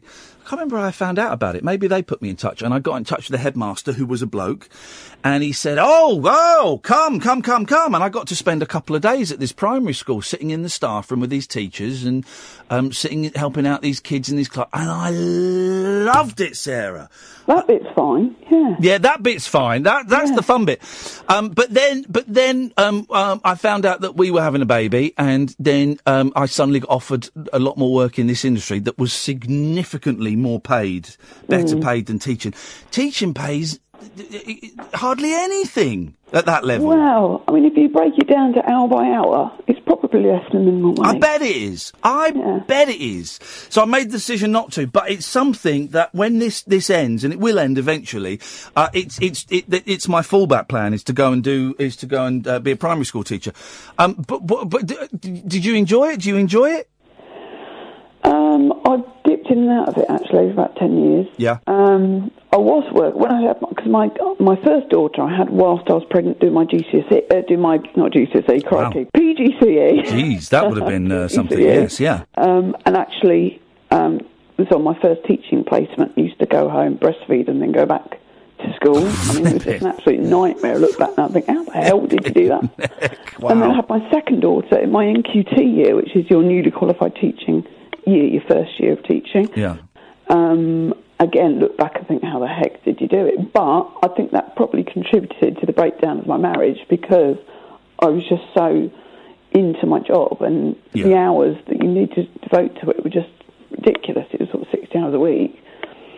Um, every evening I'd be marking, planning, etc., and then you'd have your other stuff. So if you were responsible for a subject, you do your planning, you do your leadership, Yeah. Um, policies, etc. Then on top of that, you know, you've got, are we going on trips? We've got to do parental consent. We've got to do risk assessments. We've got to do this. We've got to do that. And it could take over your life if you let it. But isn't the, but the joy of shaping young children when they are at their most vulnerable and their most impressionable and their most wide-eyed was that not immensely rewarding? do get that- yeah, I mean, it, it's not quite as often as you'd like to think. A lot of it is just sort of crowd control. Um, and if you can actually get them to tell you what they've learnt in an hour, you're doing well. Mm. Um, I mean, I'm, I'm going to be starting school in quite a sort of deprived area with a lot of social, emotional problems. So mm, a lot of my teaching is going to be social work, um, which I think I'm probably more equipped for because I've been teaching 10 years. I've got two kids of my own and I've been through a bit of rubbish stuff in my own life. So I feel like I can sort of, you know, I can get down to them and appreciate where they're coming from. Where I think a lot of newly qualified or younger people or people that haven't had any sort of stuff going on might not be able to uh, appreciate and work with those sort of kids. So it's going to be softly, softly. Um, And how old are the kids going to be? The, how old are the kids going to be? uh, they're going to be 10, 11, Okay, yeah, yeah. and my own kids are going to be 10 and 12. See, that's yeah, ten and eleven. That's when they're um, uh, starting to become little sh1ts. I guess in Yeah. certain extent because I, I guess I was thinking maybe with primary school, maybe you know, sort of five, six, seven, the earlier end of it. Yeah, I've done that as well. I've worked in pretty much every year group. But that's magic. Five, six, seven. That's that's magical. And I know that It can be. It can be. You know, we do. You know, I remember doing the sort of phonics where you're pretending that ants are running up your arms and you're Yeah. walking around like you've got elephant trunks and marching out the Yeah, front and yeah. all that sort of stuff, which is great. And then you've got all the rubbish of senior management saying, make sure you're evidencing such and such. So you've got Ev- people standing there with evidencing? clipboards, writing down little Oh. Johnny to count to five. You know, even the teachers have got to show they're working out. Wow, that's crazy. it's ridiculous. I mean, I doubt it's going to change because I've been out of primary school teaching about three years. Um, because I've been doing college, so GCSE, a bit higher up. Um, so yeah, it's back to primary really because that's the area of my experience, and I couldn't find any work in secondary schools. so that was a little. What do you do for fun? Oh, that's a good question. Um, I don't have a great deal of fun. Um, That's sad. I do find, you know, I'm on my own every other weekend, so I try to sort of plan a few things in. But it does sound a bit miserable, but I'm quite limited financially. Oh no, of course, of course, but but but um, fun. Fun doesn't need to be expensive. I mean, fun can be reading a good book or watching a film on, on the telly or um, going out for a, for a walk or you, you know, it, it, it, meditating. It can, it can be loads of different things. Yeah, I mean, I've just because of this voice problem I've had, I've had quite a lot of um, therapy, voice therapy, and she's just said you've got to look after yourself. You've got to meditate. You've got to go swimming. You've got to have time to yourself. You've got to, you know, do all these things that a lot of people just sort of take for granted. But trying to fit into your day to day when you've got two kids Yeah. and your life sort of revolves around them, um, you've got to plan these things in. And I haven't really been doing. it. Remind me how old they are. Um, one's nearly twelve. One's nearly ten. Right. You can fit in a little. You can fit in a cheeky little ten minute meditation. Do you ever meditate? Yeah, I've got there. I've downloaded something, and I've sort of sit there with my finger and thumb together at the end of the bed, that sort of thing. Oh, I love it. I love it. And I don't do it enough. But but at that age, you can say, right, listen, I'm going upstairs for 20 minutes. Um, don't just you know, unless the house is burning down, do not come and Yeah. disturb me. Yeah, they're not bad. They, they're kind of appreciating the fact that I need a life as well as them. so we're getting there. We're coming out of it. Um, yeah, six years was pretty tough, but they're a bit older now, so we're getting somewhere. Getting somewhere. Where are you getting? Well, I don't know. I mean, I am quite, I am apprehensive about going back full time. I've got to say. No, I bet. Um, you know, if What, why are you apprehensive about it? What what what worries you? it's the it's the emotional energy. Yeah. Really, I've got to spread that between the kids I teach, my own children, and me. Um, and it's quite difficult, and to run a household and to cope with all the sort of day to day stuff. You know, things going wrong in the car and whatever. I mean, I've just got to do it because we're um, moving into a home which is shared ownership. So I'm having a mortgage for the first time in my life. Oh, that's um, 39 years of age. Well, uh, that's that's something to a be excited about and b put a lot more pressure on your shoulders, isn't it? Yeah. I'm really screwed if I mess this one up. Yeah, but it's it's good pressure, I suppose. Um, Well. but, you know, kids looking forward to having a room each, and I'm just looking forward to having somewhere that I can call home, and I haven't got to think about letting agents and whether I can put things on the wall and if I can paint. Oh God, that whole nonsense and all. What, what, what, how long's your tenancy? Is it like because tenancies now? When I was renting years ago, they were like twelve months, but now they're like six months. They're six months now. Six yeah. month tenancy. That's you can barely unpack by the time the tenancy's up. And, and yeah, they might extend it. They might keep extending it, but that uncertainty for six months. Oh, it's awful. It is awful. I mean, well, I was told um, we're actually moving out at the end of September because I was told the landlord's going to sell.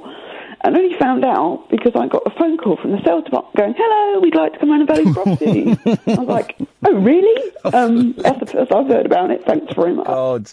Uh, so the letting agency and sales department obviously didn't really have much of a dialogue, but you're just a second-class citizen as a tenant. Yeah. You know, you're not really. You, you're way down in the chain. Um, so because I thought the landlord was settling, I sort of looked into this shared ownership thing and met the criteria and. And so what? How much? How much? So that you buy you buy a percentage of the house, and the government put up the rest. Is that right? And you Uh, rent with rent the it. housing association, All right. Okay. Housing association. So how much of it will you actually own? fifty percent. Okay. So the house is two hundred thousand. I get a mortgage for ninety with a ten. You've got to put five percent deposit in, so that's ten grand that I borrowed. I haven't got that sort of money. Um, and then yeah, then you own half of it, and then you pay the housing association rent, which includes your building contents, all that sort of insurance, etc. And but you do have the opportunity to staircase, it's called, so you can buy ten percent the next year and build yourself Right. up until you own the whole thing. Here's the thing: there'll be there'll be uh, married couples uh, uh, uh, uh, or couples that are li- living together at home, thinking, "Gosh, that sounds awful. I'm glad it's not happening to us." But no one's got any idea what what's round. no one knows what's round the corner. this could happen I, mean, I to remember any of us. smug, thinking, "Oh, I'm so glad I don't have to go out like all those women on the pool." You know, I've got my husband at home. Think, hang on a minute. Yep. What happens?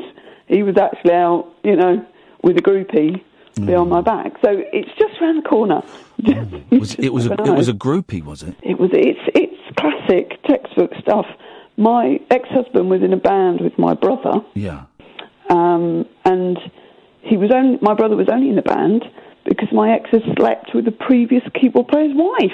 Hang on a minute. I've got to say that again. Your brother was in the band because your ex-husband slept. Oh, slept with the previous keyboard player's wife, so he left. Yeah, because my ex-husband just slept with his Right, wife, flip it, and then my brother stepped into the new position. Rock family trees.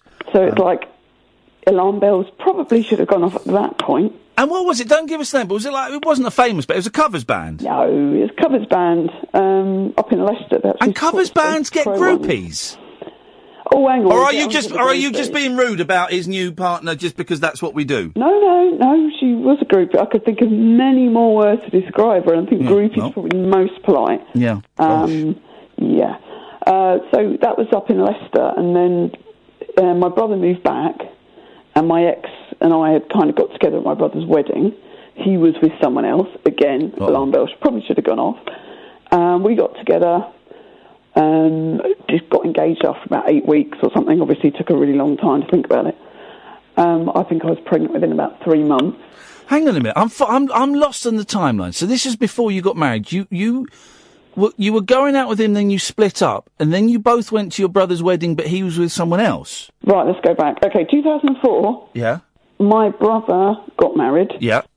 and my ex was with his current with a girlfriend, Right. And we got together. But prior to that, Oh. my brother had only joined the band because my ex had screwed the previous keyboard player's wife. Hey yeah yeah yeah yeah Yeah, yeah, yeah. Um, and then we were together about five, six years, and then he did the dirty on me with someone that used to follow the band around. Right. Okay. Okay. Oh, Yeah.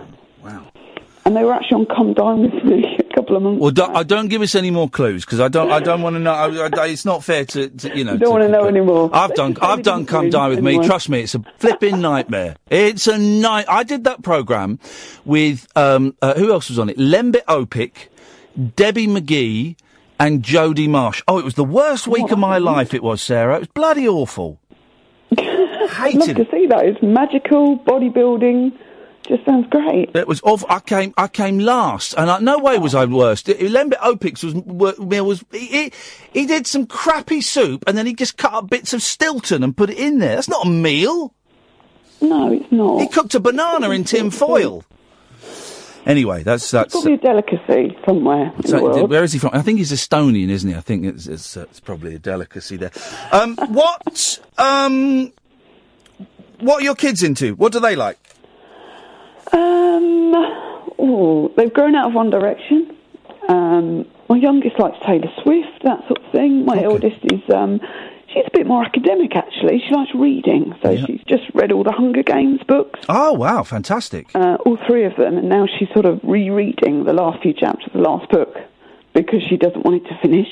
Oh, isn't that magical? Yeah, it's lovely. She's like, Mummy, I've got to tell you about Katniss and Peeta. And I'm like, I don't know what you're talking about. No, it's a different language.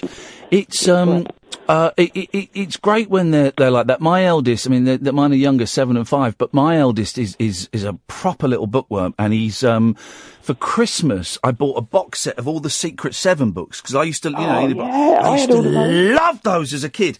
And it started off, um, with me reading them to him. And then it got to the point where I wasn't reading them fast enough. So he would, he would read them and he, he finished them. And then I thought, well, yeah, in for a penny, in for a pound. Uh, I, I bought a box set of the famous five, all the famous Oh, of five books. All 21 of them. Yeah, well, the thing is, there's a brilliant website. Is it the Book People? If you go to the Book People, right? Yeah, they're coming to school, yeah. Oh, there's, it's brilliant. You can get all these box sets that cost 50, 60, 70 quid on Amazon. You get them for like 15, 20 quid. Oh, it's, it's fa- so I bought all of the, the, the famous five. He's ploughing through those. And I'll, if I don't see him for a couple of days because of whatever, I'll get home and go, Daddy, I'm halfway through book five. And what's happened is, and he'll give me a little summary of the book and it's brilliant. Oh, that's great. And so he hasn't. Do you smirk still when he talks about Dick and Fanny, though? Oh yeah, of course. How could you not? And these are, I believe, these are the class because they removed, they took all the fanny out for a while. Oh, what? They, they, they, there was no more fanny, but they, um, I believe, I, I think these are the ones where they've brought fanny back. there has to be fanny. It's like I'm female because I could make a comment about that. But yeah, I, okay, bring the Fanny back. That's good. Yeah, no, you've got you've got to have a, a, a bit of fanny. It- uh, you really have. it's because it's wonderful. Sure, you have. Um. So, but so your kids. So, uh, how are your kids doing? Are they? they it sounds like that that they're they're kind of well grounded uh, young people. Yeah, they've done surprisingly well, actually. Yeah. All the rubbish that's been flying around. I mean, my parents are amazingly supportive. They've taken quite role and they negotiate and mediate between me and my ex. Well, my ex's missus, actually, because he's a spineless whatnot. So she does all the contact arrangements. Um, but yeah, pretty grounded. My, my eldest has passed the 11 plus and she's off to grammar school in September. So, Oh, brilliant! single parent, I'm really chuffed I about that. bet. I bet. Um, yeah, my for her. youngest. Yeah, she's they're chalk and cheese. They're completely different. Yeah. But that's great because one's into sort of creativity and she's going to be some sort of graphic designer, and the other one's just got a nose in the book all the time. Mm. So, yeah, they're both going to do well. Isn't it funny watching, you know, that, that two people that have, have the same upbringing and have had pretty similar experiences, how different they become? Because my eldest is a bookworm. My, my youngest is a, is a nut job who does little, like, stand-up comedy routines, you know, uh, and, and they're both completely different, yet they've shared so many life experiences. It's, it's funny, isn't it? It is odd. Yeah, they share the same genes and. All of that. Yeah, but yeah, mine, mine's a little. The little one's a bit of a comedian. She just pulls a funny face, and everybody is in fits. And the oldest gets quite jealous about it. Yeah. you know, it's it's great. I, w- I would prefer that than them both be identical. Mm. Um, but then you get the whole, well, you just like Dad when you do that. But that's you know, that's all part of it, isn't it? I, um, this anger you've got towards your ex, Yeah, it's yeah. six years on. I know, I know. How are you feeling about that? About the anger, specifically? Um, it, it in waves, to be honest. Uh, sometimes I don't think about it at all for months, but um, at the moment there's been quite a lot of argy-bargy between his ex and my mum. Oh, his missus, sorry. yeah. And my mum. And she's incredibly rude, and there's no sort of sense of um, negotiation Yeah. and compromise. It's just, I want this stamp, stamp, stamp. And we've been to court probably four times in the last six years. And the last time the magistrate just literally said, for God's sake, sort this out. I mean, it's simple. Half and half, just split it, just get on with it. Um, and it was quite, I mean, she spoke to us quite condescendingly, and I was, you know, I'm an educated person, degree, and I'm a teacher, etc. He's not got a lot going on between the ears, but it was quite clear that you can sort this out and just get on with it. We don't want to see you again. But she's stamping her feet and saying, well, just go back to court then if you Isn't want it to. funny? I, I didn't ask about her. I asked about your ex, and You and it, and it's you've you've fo- you've honed in on her. Yeah, that's because she's um, the integral part of the problem, really. I mean, he's um, he's always been a person led by a powerful, not powerful, by a strong woman. Um, and he's, he actually has something that um, I counseled a few years back, but we identified it as um, dependent personality disorder. So he's completely reliant on someone else and will go along with whatever they say and he can't make decisions and leave things up to them, etc., etc. And that's basically, we found ourselves in a courtroom and he didn't really know why he was there and what he had to do because his missus had caused all the problems leading up to it. So he sort of had his crib sheet in front of him. I've got to say this. She's told me to say this. And it's caused a huge amount of problems. Um, I think if it had just been left to the two parents, things could have moved on. Um, Sarah, we're out of time. I've I've Ah. I've really enjoyed chatting to you this evening. I hope you've enjoyed it as well. I have, thank you very much. Yeah, I had no idea I was going to ring you up until about 30 seconds before I did it. But for you. there we go. I wish you the best of luck with your girls. I wish you the best of luck with, with, with finding peace and, and, and happiness in your life, and I mean that genuinely. Thank you very much. Nice, Take- to nice to talk to you, Sarah. Take care. Yeah, you too. Thanks a lot. Thank you Take very care. much. There we go. Oh, I cut her off just saying goodbye. Sorry. Sorry. Um, there we go. Wow. It, uh, uh, what an intro. Thank you to everybody who called in. Um, thank you to the three people that came on. I, I really appreciate you, all of you being really honest and really open and sharing way more stuff than I ever would. But thank you, thank you, thank you. Thank you to everyone that called up and everyone that got answered and everyone that didn't get answered. The phones went a bit crazy, then they kind of dropped off and then just got that, that brilliant call at the, at the end. Thank you very much indeed. Um, thank you, dear listener, for uh, letting me and Kath uh, and Sam try different stuff from time to time. And we, we re- genuinely really appreciate the fact that you let us mess around with the format and let us do, um, all kinds of stuff. Don't forget, this week, if the show's going well, um, we could potentially have a lock in. Or we may not. If the show's not cooking with gas, we may not have a lock in. Kath, you need to watch Sam's fingers over the next few minutes because he's going to teach you, A, because he's got crawling hands, but also he's going to teach you how to um, hand it over to Talk Sport in case we do have a lock in this week because Sam gets to go home. I couldn't possibly ask him to stay any longer. Um, tomorrow night, tonight, Tuesday, 10 o'clock, back to the usual nonsense, random phone calls, probably Caddick phoning in as well at some point. Thank you, everyone. Till tonight, ta-ta.